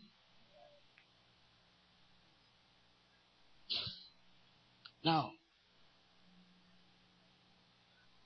the king comes in because he owns his kingdom. He's Lord. Now, I want to say a couple of things here before we wrap this up. I want you to remember this. When a king has children, those children are called what? Prince and princesses. Now, in every kingdom, you got one king. You can't have two kings. And I'm talking about the kingdom of the, the model of the world now. Then all the people in the kingdom are called what? sub, that means below, jects. Are you a ject? You got rejects. in every kingdom in the world, you've got sub jects. You are below jects. What a horrible term. But every kingdom has it. But the kingdom of God is a problem because it's the, it's the complete opposite. In the kingdom of God, the people that are in the kingdom of God are not subjects. They are all kings. Problem here. So when Jesus was talking about, ooh, ooh, ooh, hallelujah, it's so sweet. When Jesus was talking about authority in the kingdom, leadership in the kingdom, he had a problem explaining it. He said, look, he said, now you see, you disciples got the wrong training. You believe that in the kingdom, he who is greatest is the one who suppresses everybody else. You think that in this, in the kingdom, in order to be big, you got to make everybody else small. You believe that to be somebody, you got to make sure everybody else are nobodies. What an attitude, he says. He said, now, uh, that's the way it's done, and we can deal with this in a couple of weeks coming. That's the way it's done, he says, in the world in the pagan world. They what? Lorded over their subjects. Hmm. Statement? It shall not be so among you. Complete rebuke. To live in this kingdom, he says, change your philosophy of leadership authority. You are not great because everyone else is small. Because in this kingdom, there ain't no small.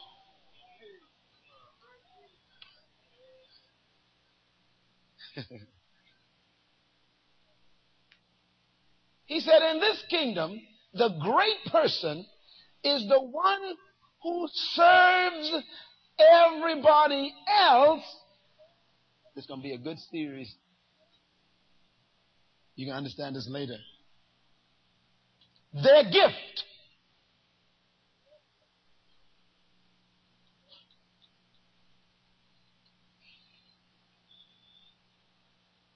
I was teaching a seminar this week in a corporate company, and I asked a question. And then on Friday night, I mentioned it again during our session. What do you think of when you hear the word Michael Jordan?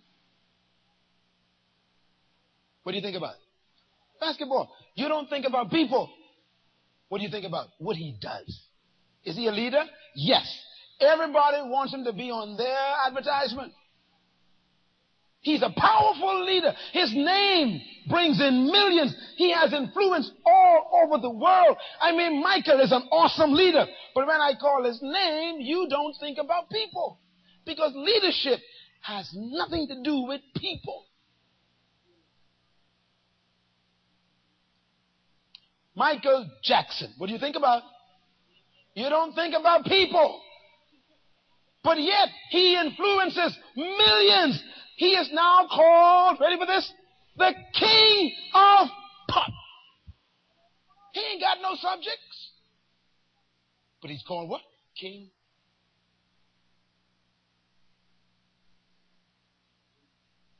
He don't dominate people. He dominates a domain that is his gift.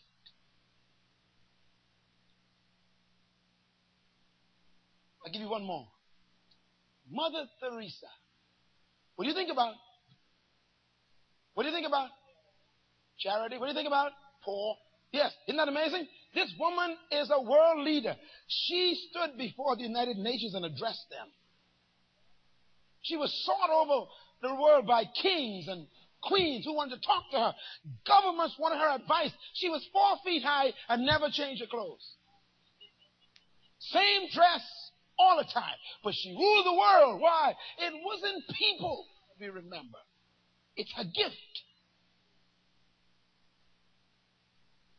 Because your leadership is not in ruling people.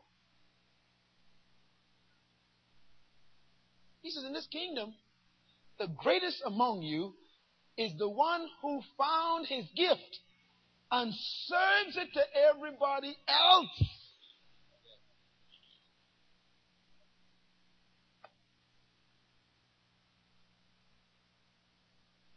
Kingdom.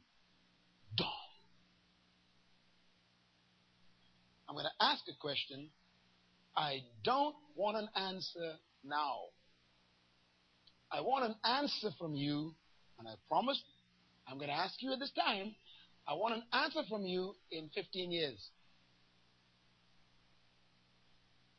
Okay? I'm going to ask you the question now.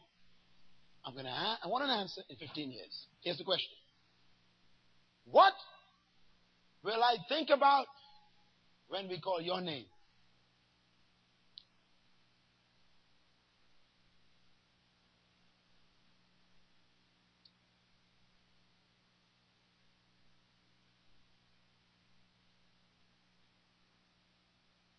In 15 years, I'm going to ask for an answer. Because right now, we probably think about nothing. Are you known for anything yet? Is there something that you are so good at that you dominate so well that it's synonymous with your name?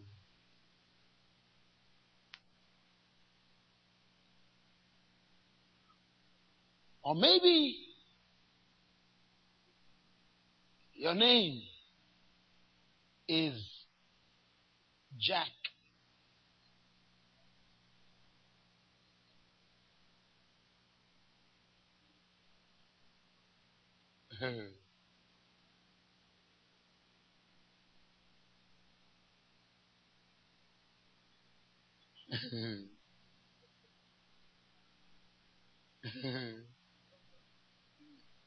Why are y'all laughing? Who's Jack?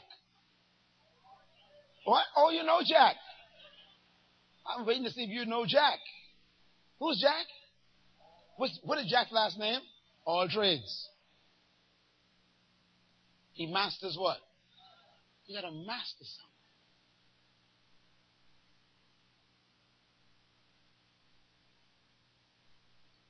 something.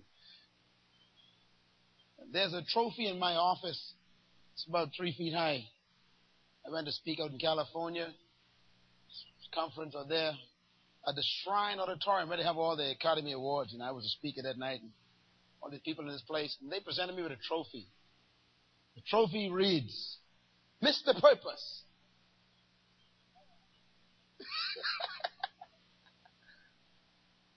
Interesting.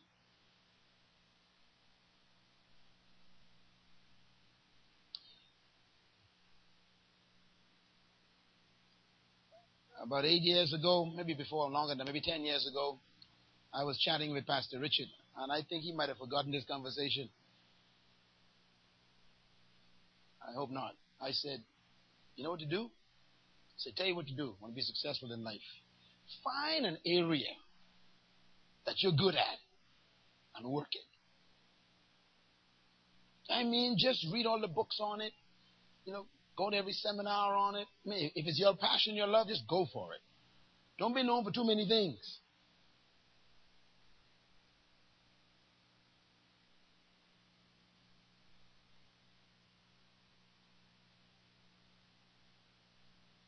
Be the king of something. Elvis Presley. Okay, what do you remember? Rock, roll. He's the king of what? Rock and roll. Aretha Franklin, she's a queen. Where these people get these names from? Ain't no queens in America. She's a queen of soul. And notice all the names are different. She's soul. Elvis is rock and roll. Michael Jackson is pop. Jordan is basketball. Tiger is. See, what is yours? What are you serving the world? Christ says the greatest among you will become the one who's serving the best.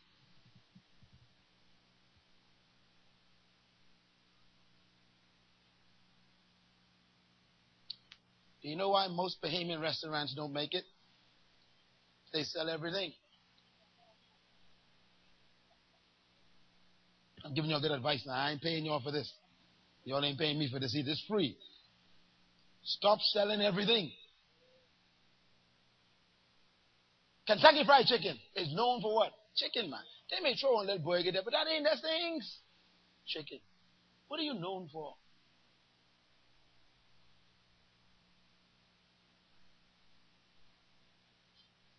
Find something that is you. Serve it to the world. You know, it's tough to find good secretaries because they keep changing their position, their jobs. They keep changing stuff. It's good to be good at something because you become sought after. A good mechanic, Lance. We, we don't need a guy who could fix everything. You know, when I want my car fixed, I don't take it to a plumber. I don't want no pipes in my car. I need somebody who good at that one thing, just cars. Are you with me? They are what? The authority in the area?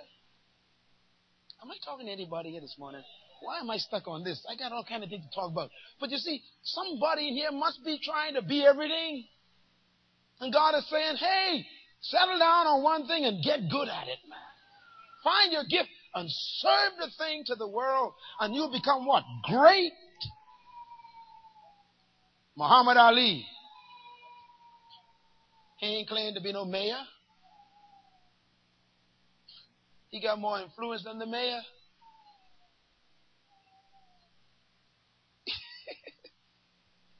if Muhammad Ali walks into a town, the people don't go see the mayor. Don't have a meeting while he's there. Why? Because he has sharpened his skill in his area so well, he served to the whole world.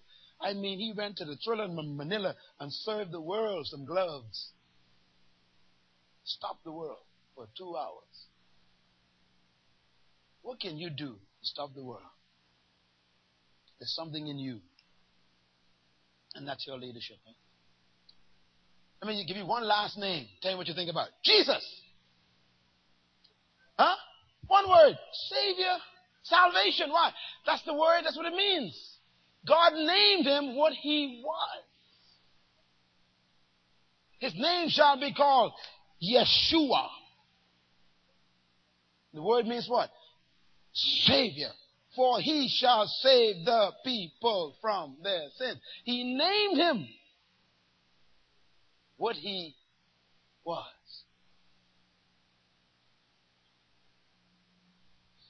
If you want to get saved, you go to Christ. He'll dominate your sins and turn them into a miracle. Amen?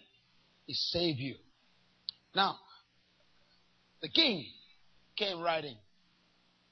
Synonymous with a dominion.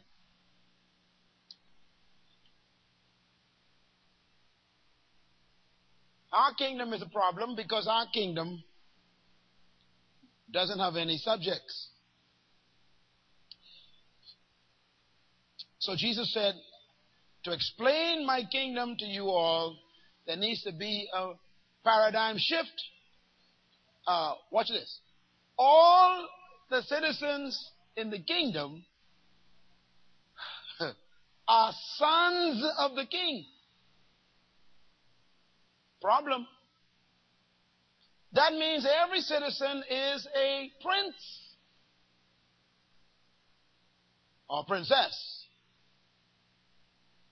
So what do you do now? Well, what is a prince or a princess? Write down definition. A prince or a princess is a king in waiting.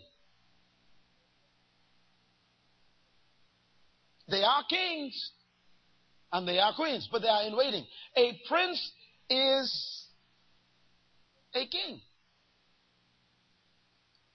So why is he called a prince? A princess is a queen. Why is she called a queen? That's just simple. Because you cannot be a king or a queen if you are a prince and a princess until two things happen. One, the king dies, or two, you are removed out of the territory. Two kings cannot rule the same territory. Ah, yeah, yeah. Prince Charles of England. You all know the guy? Prince Charles's problem is his mother wouldn't die. All respect, please, Your Majesty. Prince Charles is an old man now. God bless you, sir. Jolly well, chap. Come. Uh, it's the truth, you know. He's an old man. He's much. He's older than most of us. But he's still a prince. As old as he is, he's still a prince. And the possibility still is there that he might die a prince. Why? Because the queen is still alive. And as long as she is in England and she's still alive, he is forever stuck with being prince. That means he will never rule, dominate England. Are you listening to me? Listen carefully. I'm talking about you. I was saying something that sounded very comical this morning, but it was to make a point. And that is, Prince Charles has a problem. He's, you see, he ain't sure how to pray.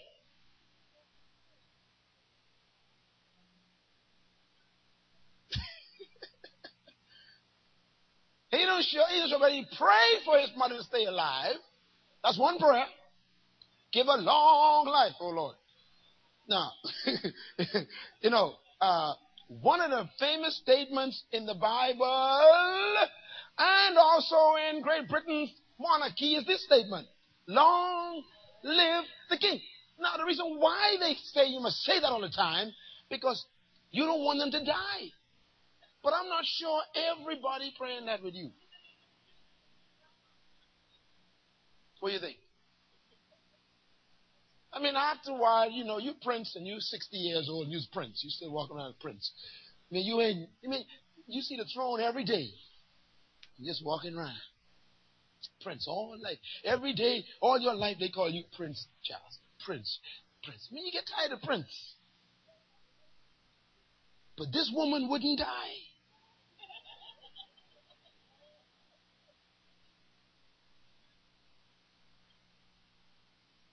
So, Prince Charles, listen to me, never had a kingdom.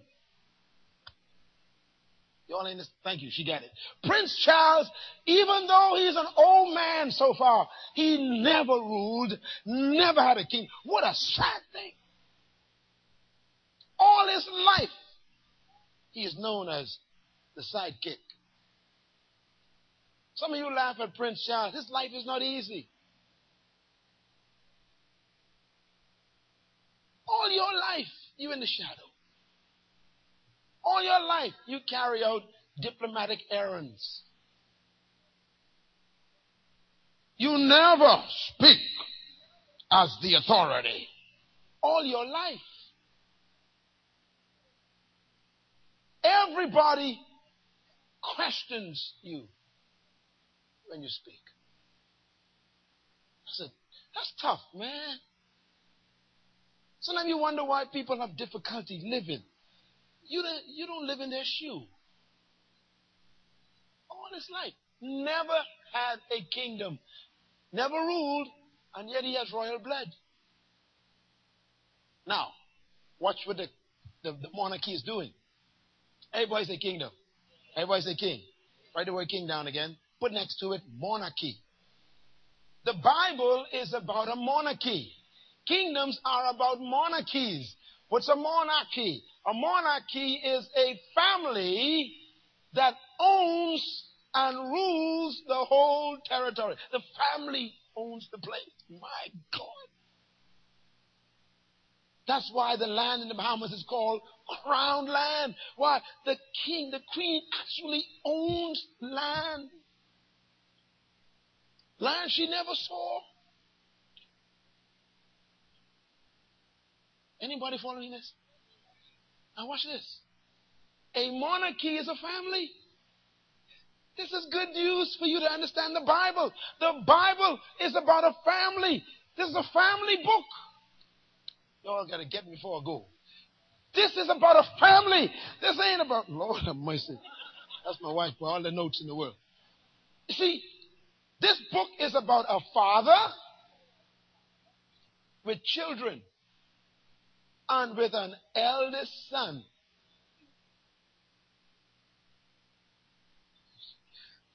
you getting it, Greg? This book is not about religion. It's not about traditions. It's not about, you know, all these calisthenics we call worship and, you know, the candles and the smoke and the chants and the songs and the hymns. That, this book is a family book. It's a family album. Can you change your thinking? And the family in this book is a monarchy. The father is called the king of the universe, seen and unseen. The book actually calls him king of kings.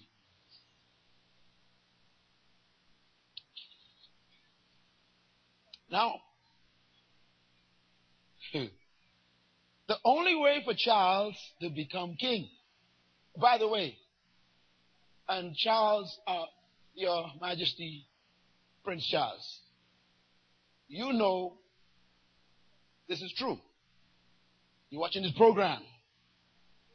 You can become king either by the death of your mom or if they can move you out of England and put you in a foreign territory, then you can become a king.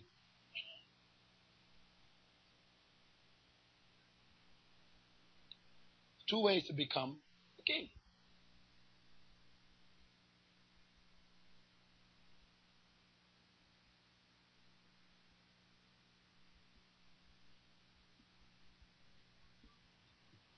You, as long as you are with your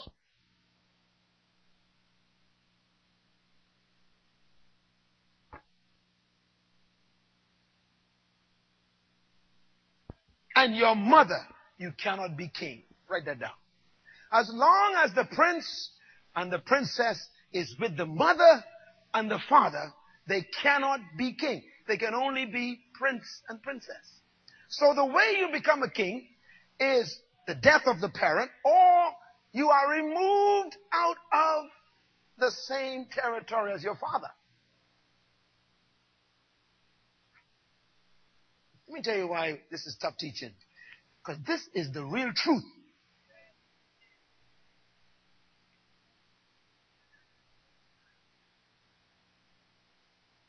Hallelujah. Now, do you know what plans they're making in England right now? They figure Princess Margaret is so old, no, Elizabeth is so old, but they figure she's still strong. So the possibility of her outliving her son is very high. You all follow this now? So what they've done, they figure, you know, if she was to pass away in the next 15 years from now, which is possible because her mother's still alive, that woman is an eternal woman. She's a, how old she? 90, 100 years old, yeah. I mean, now you know, Lord have mercy. That grandson got real problems. Okay. So, if Queen Elizabeth lives another 15, 20 years, how old do you think Charlie gonna be? Let me tell you something. Charlie gonna be walking around like Grammy walking down. Now, so what they're doing now, they already started. They figure he ain't gonna be no good to the throne when mama passed. So they're working on his son, William. And they're saying, look, we gotta prepare this young fella to be king. So they already earmarked him to take over after Queen Elizabeth dies. Not Prince Charles. He's too old. They're going for the son. I want you to follow this. That's why he's having etiquette training, diplomatic training, international training, economic training, training in the courts of traditions. I mean, the guy is getting prepared. Young fella. Because daddy will never be king. Now, there's a third way. Third way for Prince Charles to become king. This is the, this is the one I want to get at. The third way is if his mother woke up one day and says, I'm tired, so I'm going to abdicate the throne, the, the throne, and I'm going to turn it over to my son because I love him. And I don't want him to die not tasting what it feels like to sit in this golden chair and give commands and they are obeyed as if they are law. He does not feel to have people just do your bidding and, and move when you wink. The power. Yeah, yeah, yeah, yeah, yeah. Of all the, the, the, the House of Lords and House of Commons and, and, and even the Prime Minister got to get permission from you to do anything. The power. Prince Charles never felt it. That's serious.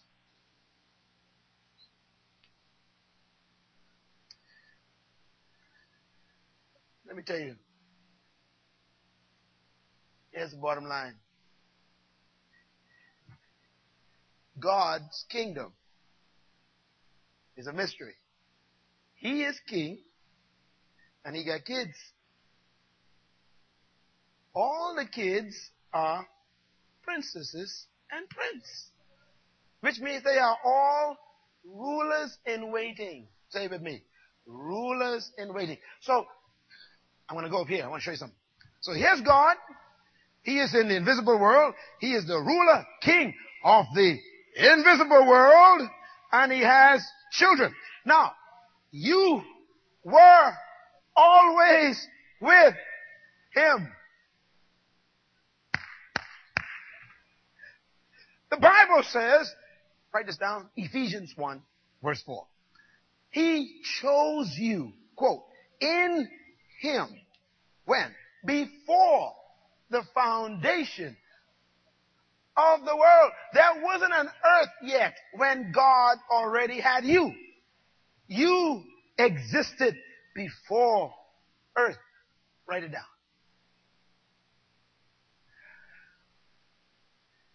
Help me, Lord. You existed before earth. the Bible says he chose you long before there was an earth. So you pre-existed before the universe, before planets, before the solar system, before earth, before creation. You existed before Genesis chapter 1. Everybody with me? That's why the Bible can say in the same verse, you were predestined. In verse 3 of that same chapter, Ephesians 1, it says, Blessed be God, the Father of our Lord Jesus Christ, who, what's the past tense? Hath already, already blessed you with what?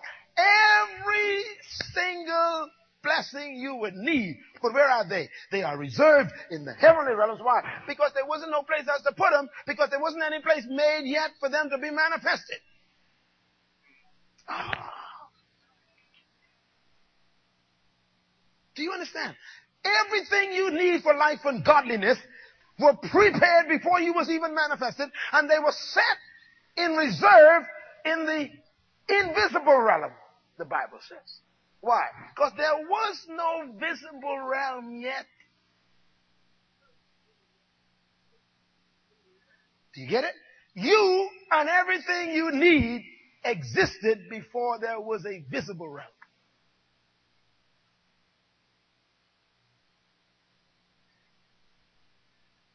That's why God told Jeremiah when Jeremiah started complaining. God said, Jeremiah, I've called you to be a prophet to the nations, to uproot, to tear down, and to rebuild. Jeremiah said, Oh Lord, you made a mistake. I can't even talk, and I'm only a child. God said, shut up. Don't say you are a child, because before you was conceived, in your mother's womb, you were history. And before you were born, he says, you already been appointed to be a prophet. My Lord. Now watch this. So now God has children before there's a planet. God is king. I'm wrapping up now. I gotta get this. So God, God, help me. God is not Queen Elizabeth. Thank you, Jesus. God says, look, I want my kids to taste rulership. But if they stay with me,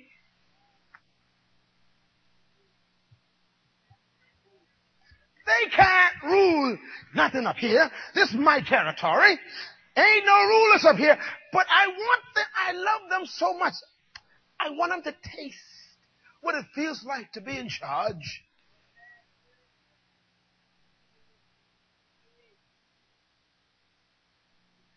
So I've got to get them out of here. Out of where? Heaven.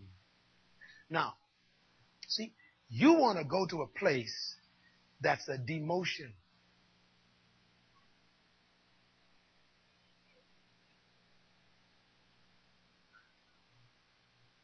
Uh-oh, whole new thinking. God loves you so much. He got you out of heaven.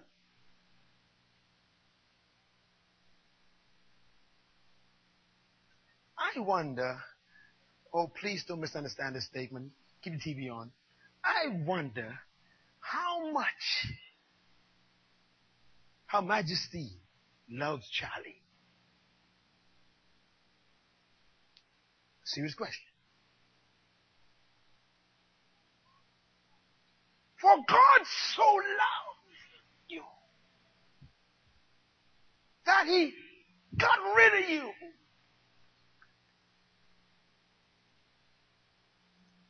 so you could taste what daddy knows.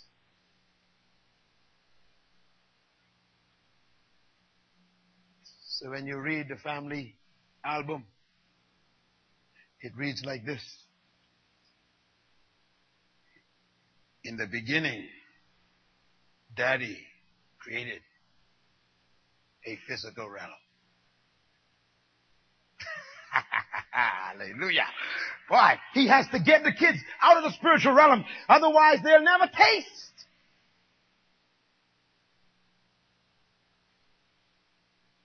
Rulership. Leadership.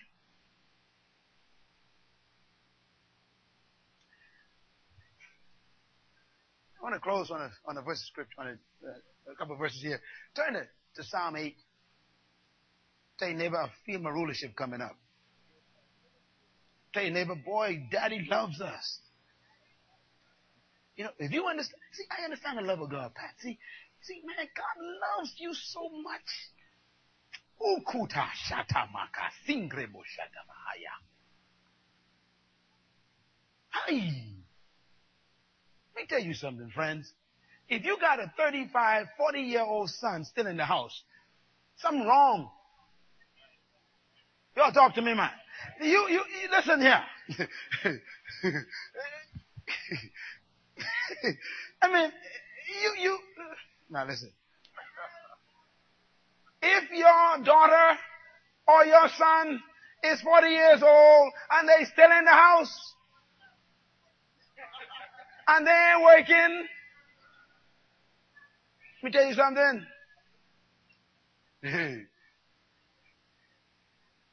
They are not man, they are boys. They ain't woman, they girls still. 40 year girl.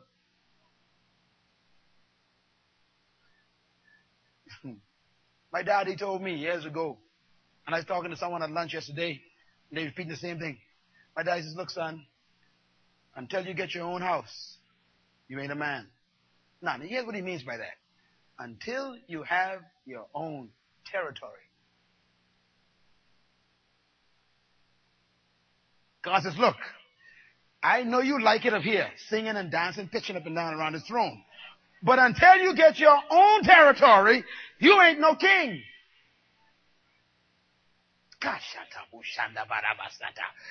We want to go to heaven, jump around. What are you jumping around the throne for? What are you doing? God don't want no choir. He got angels, man. He's very clear about why he made us. Let them have dominion. And he specified over the earth. He's trying to give you leadership, man. He's trying to give you rulership. He's trying to give you authority. What do you want? You just want to sing. What would you do if your son and daughter spent all day in the house for 45 years just singing? Come on, be honest, man. What would you do as a parent? Let me tell you something. There'll be two songs in the house. Go away, little girl. Go away, little girl. Just go away. And yet, we want to do that with God. Just go to heaven and sing.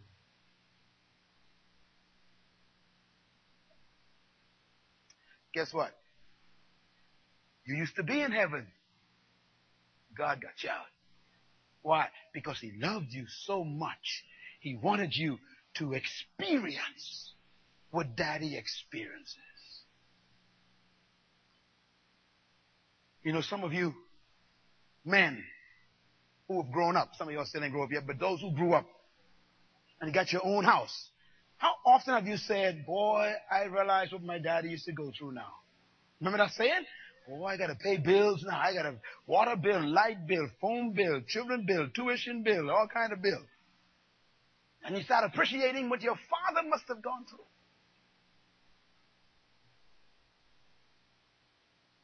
That's what God wants.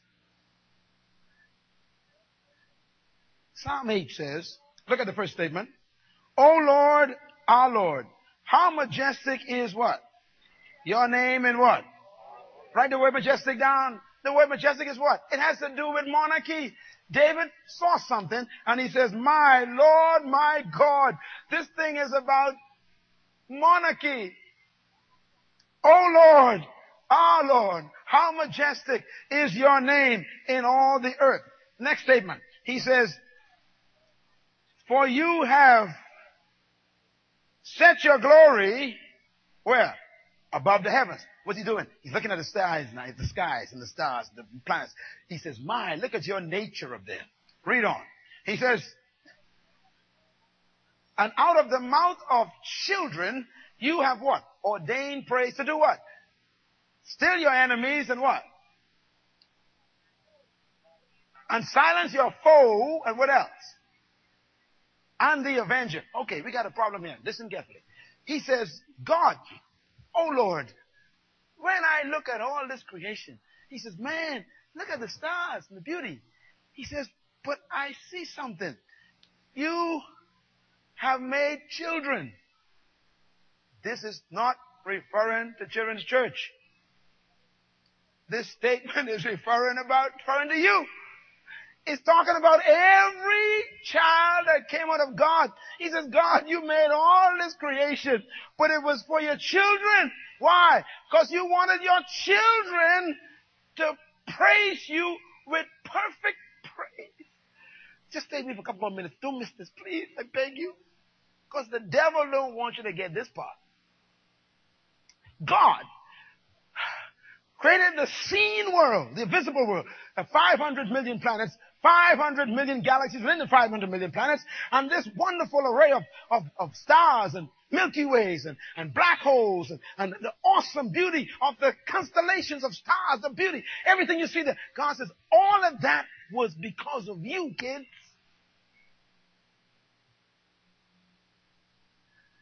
God don't need no stars.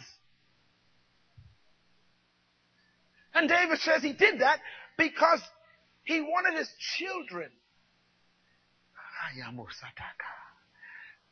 to praise him perfectly. And when they did, they would still, they would shut up the mouth of who? Read it.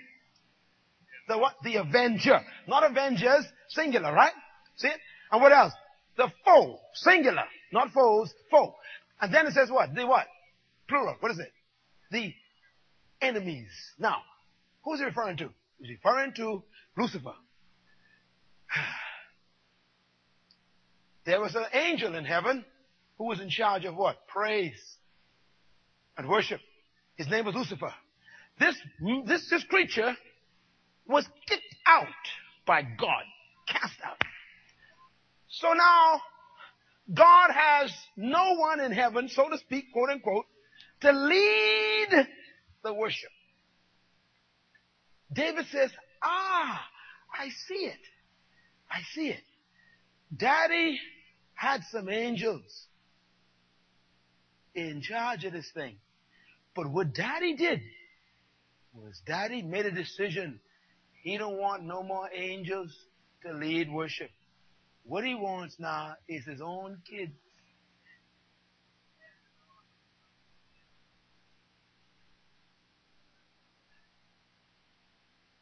Uh, oh, Jesus, I love you. Now, why does he say, out of the mouth of the children, my own image shall I perfect praise? Hey, boy, say perfect praise. Write it down. Quick, quick, quick, write it down. Perfect praise. The word perfect praise is referring to perfected. It's referring to mature. Okay. Why couldn't Lucifer offer perfect praise? Because Lucifer, uh, Lucifer was created to praise God. So he could not offer perfect praise because it wasn't something generated from a love relationship. He was like a machine. That's all he could do. He was hired, made, wired to worship. That's why Lucifer could turn around and hate God. He didn't love God. He had a job. Okay. Let me try a good example. If you love your boss, I mean really love your boss, you would do anything for your boss, you love your boss. Hold your hand up. Look, look around, look around, look around. Look around. Isn't that, isn't that incredible? Now you go every morning to this place. You get them eight hours a day, but you don't like them. Now that's interesting. Why? Because you don't work there because you love your boss. You work there because they pay you. And sometimes they don't pay you enough. And you feel upset. But you go because you got some bills. In other words, you do for them what you do not because of a love relationship, but because you have to go there to get this money. Now, that's not perfect service. That's a contract. Ain't no, ain't no emotions in that. You don't feel deeply about your boss. God says, look, I am going to change the situation in my kingdom. I'm going to have some kids. And my children, Shumahakasata, they're going to praise me not because they have to. They're going to have perfect praise. They're going to praise me because they love me.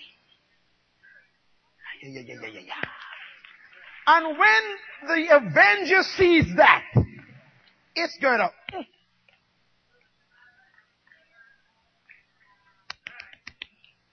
Mm. Shut him up.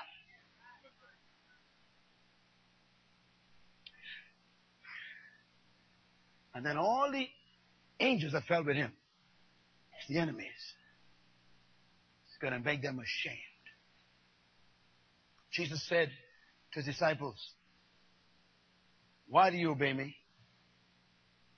He says, Here's why you should obey me. If you love me, you will keep my commandments. Not if you're afraid of me, if you love me.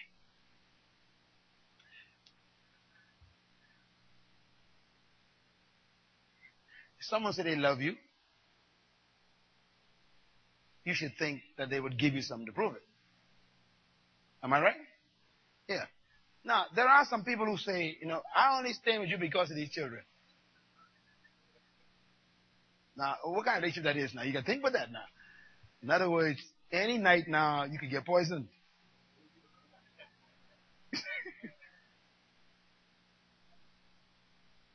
In other words, everything I do in right now is because of the contract, not because I love you. That's not perfect marriage. That's a contract.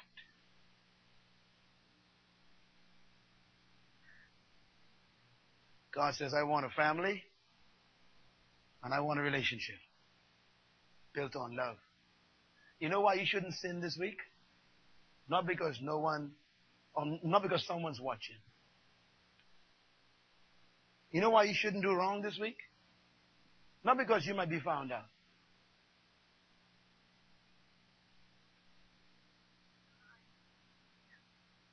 Do you, do you know why you should never sin again? Not because someone might find out. It should be because you love God so much you don't want to do anything to interrupt that relationship.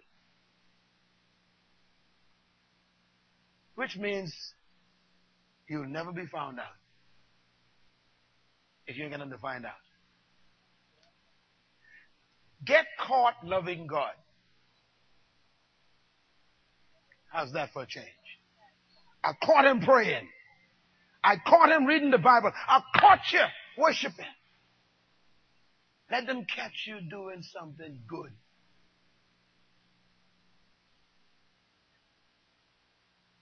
That's worship. He said, I perfected praise through the kids. Jesus told a woman, remember Jesus told a woman at the well, the woman was sitting there. Jesus said, uh, you all worship in the, in the mountains. And the Jews, they worship in the temple. He said, but you don't know what you're worshiping. She said, oh, yes, we Samaritans, we, we, we got the right kind of worship. And, and said, he says, no. He says, the day has come. When they that worship God worship Him in the right spirit. Listen to him now. He says, for the Father is seeking.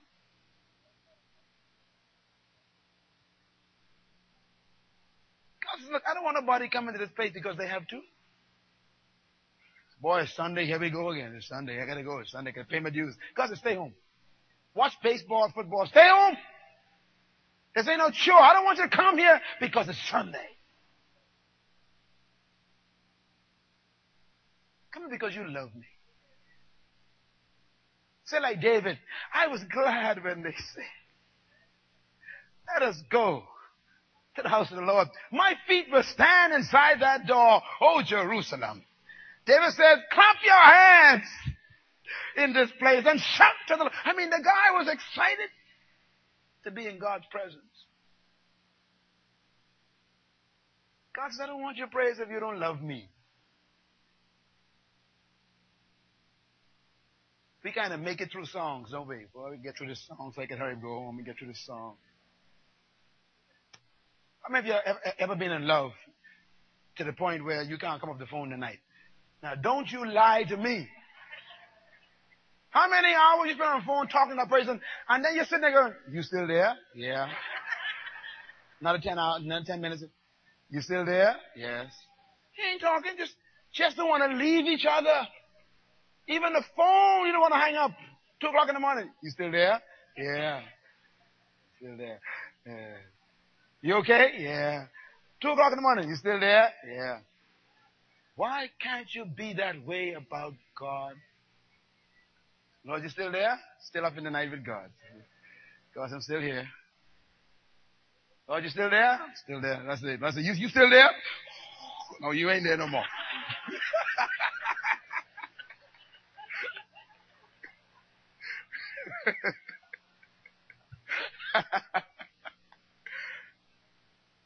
oh man, I tell you, this is this, this is wonderful, isn't it?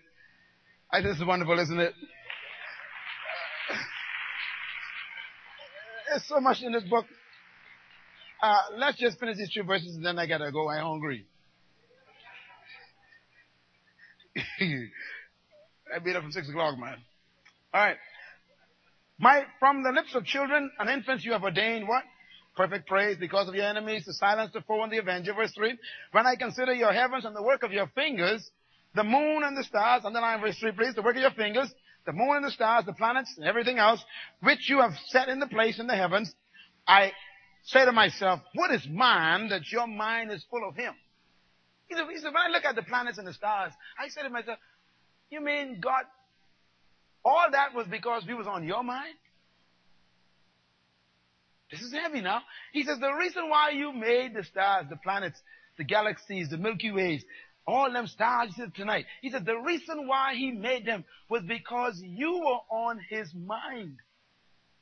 Now, let's just let's just get get the real message here. God's in heaven with you.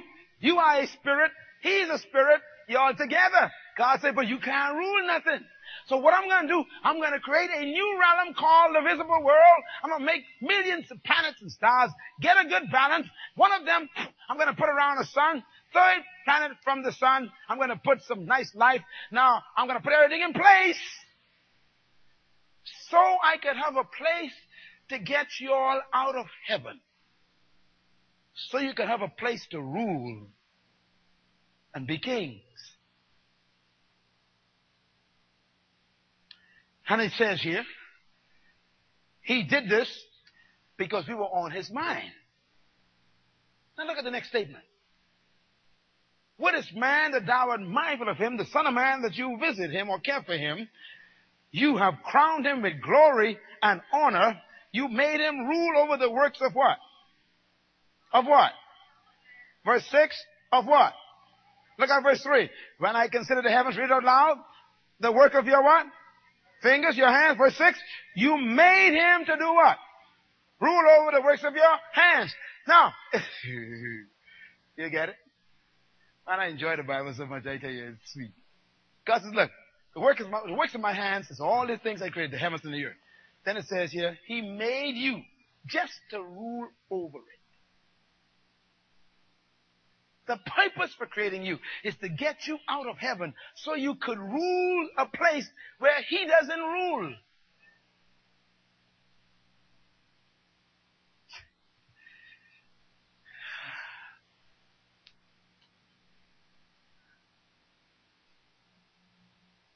Holy Ghost, slow down. Slow down, Holy Ghost. Too much in my head. You, you're bombarding me too much. I mean, slow down. They can't take it, Lord. All right. I'll give you one thing. And then and close on a donkey. Jesus said, No, can't give that to you. Too heavy. Okay. Go somewhere else. I'll deal with that later. Too heavy for you. No, can't take that. Okay. Oh man. I'm writing a book, and you can read the book. But let's make one thing clear. That as long as you are with God, okay, let me try another way. You remember when they asked Jesus a question? They said, teach us to pray. Can you teach us to pray? He said, I'll tell you how to teach you how to pray.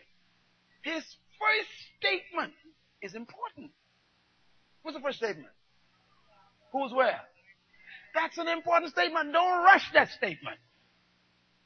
Gotta locate him. You see, if he's on earth, you are in trouble. Oh, come on, come on, come on. Understand it. Every word of Jesus is calculated.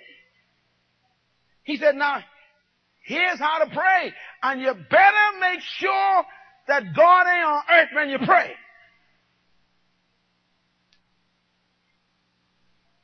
Because he, if he's here, you ain't got no authority.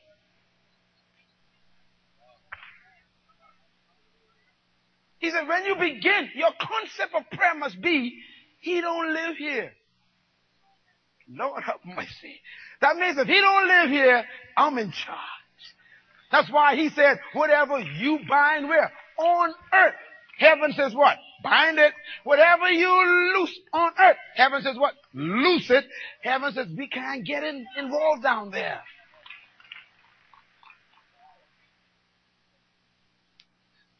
This week, thank God you ain't dead. Just thank Him. This week, thank God you live on earth. Hallelujah. Because if you go to heaven, like some of your friends have done, ain't nothing to do.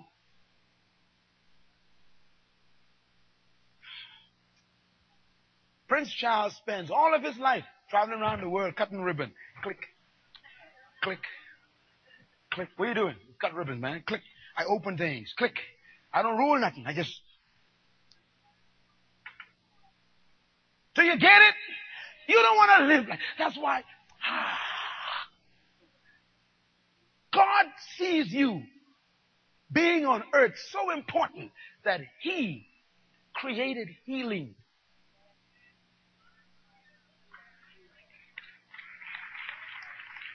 Healing stops you from going to heaven.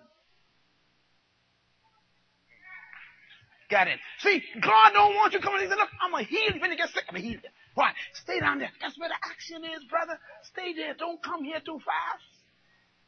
You keep praying to go to heaven. You're leaving the place where you got power.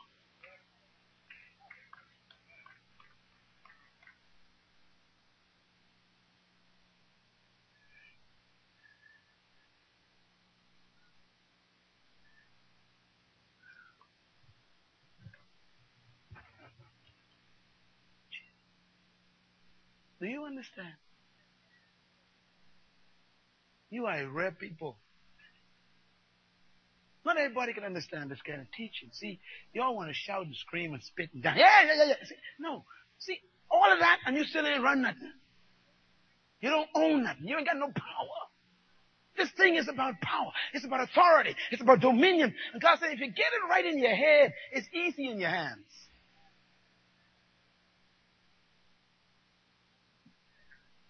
What makes me so bold, ma'am? I understand this.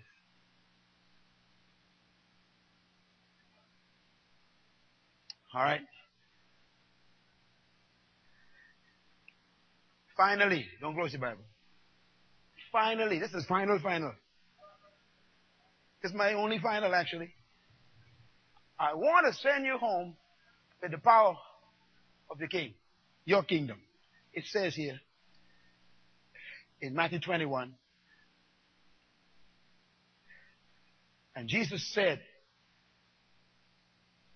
to his two disciples. Verse 1. And this happened 2,000 years ago on this Sunday. He says, go to the village ahead of you. Oh, and at once you will find a donkey tied there with her colt by her. How many donkeys? Two donkeys. What kind of donkeys? There's a mother donkey and there's a baby donkey. All right. Read on. Untie them. Bring them to me. Verse 3. If anyone says, everybody say anyone. Anyone, anyone. If anyone says anything to you, everybody say anything. Say it loud. If anyone, as anyone, says anything to you, you are to tell them that the Lord, what kind of elder? Needs them. Everybody say them. I don't need one of them donkeys. I want both of them. And he will send them right away. Everybody say Happy Palm Sunday. Sit up straight now. Let's go home. All right, look at me. How could Jesus send for people donkey and the donkey had to come? I'm talking to you now. Listen carefully. He uses a word. What's the word? Lord. What is Lord? Owner. Okay, wait a minute now. See, this donkey belonged to these people. The kingdom is a powerful way to live. When you understand the king, and that the king owns everything, then whoever holding on to it at the time think they own it.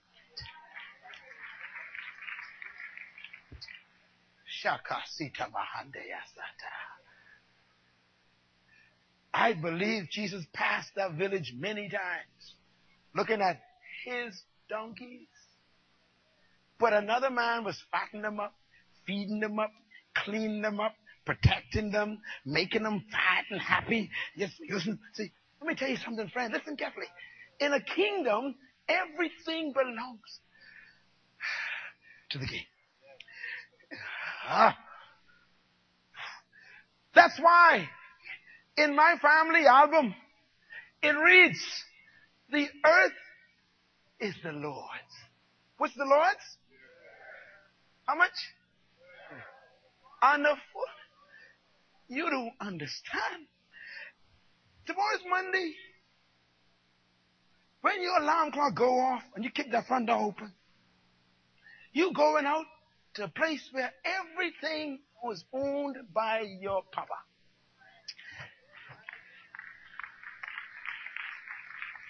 Listen. Now, how long was Jesus on earth?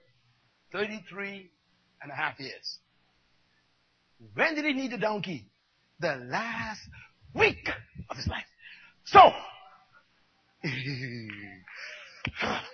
so the donkey being there long time, but he didn't need it yet.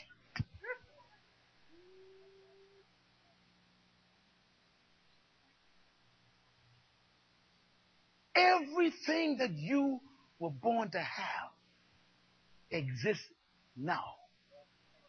Somebody else is keeping it for you, painting it up for you, fattening it up for you. They even warming up the seat for you. They think they can be there forever, but they sitting in your chair on the job. Now, you pass that chair for days, for years. Keep passing it. And God say, that's your chair, you know.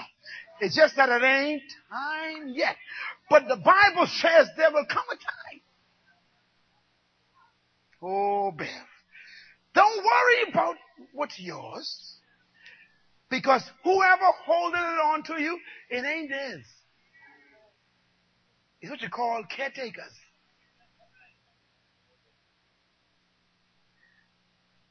He says, and when it's time, if they say anything,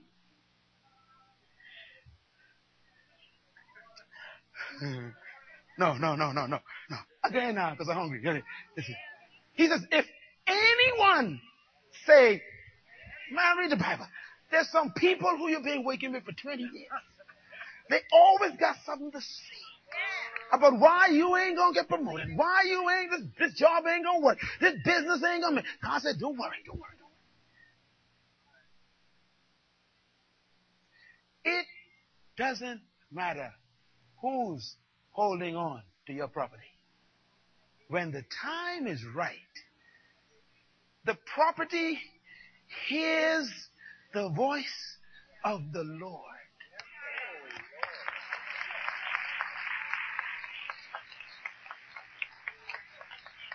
Oh, come on, you can clap, clap your hands. Praise God.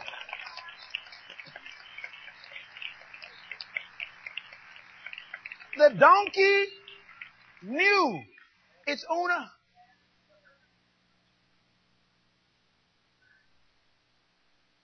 So the man who was keeping the donkey thought he owned the donkey.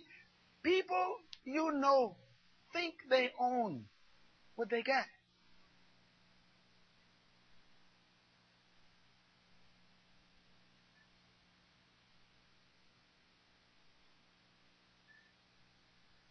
And then the final word is there were two donkeys.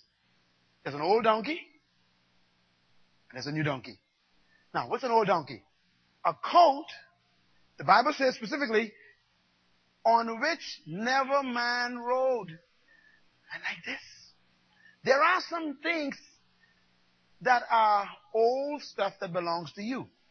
People was keeping them for you. They don't use them, but they're yours. Like property. Like buildings. Hello? You're supposed to inherit some things that people was using. That's the old donkey. People don't ride that for you. They don't do that, fix it up. They break it in for you. But then there are also some stuff that they never use. That's yours. And they can't use them. And they know why they can't use them. I mean, they had this thing for years and they never use it. Some of you want to buy new cars. And God said, no. No, there's some cars that are already bought, but not used. And it's yours. Wait on the deal I got coming for you. Because I can talk to the car, and the car can hear the name of the Lord, and somehow it can connect with you, and someone can say, look, I got this car, and I leave in town, and I can get rid of this, and the price, I know the price is 10% of the value, but I gotta give it to you.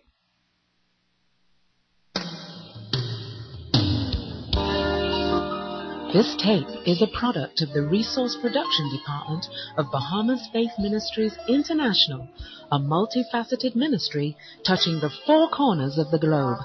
If you would like more information about the ministry, products, conference schedules, brochures, catalogs, or ministry travel information, please write to Bahamas Faith Ministries International, the Diplomat Center, P.O. Box N9583, Nassau, Bahamas. And remember, destiny is your choice. What you do not know could and is destroying the potential of your life. It's your choice. It's your destiny.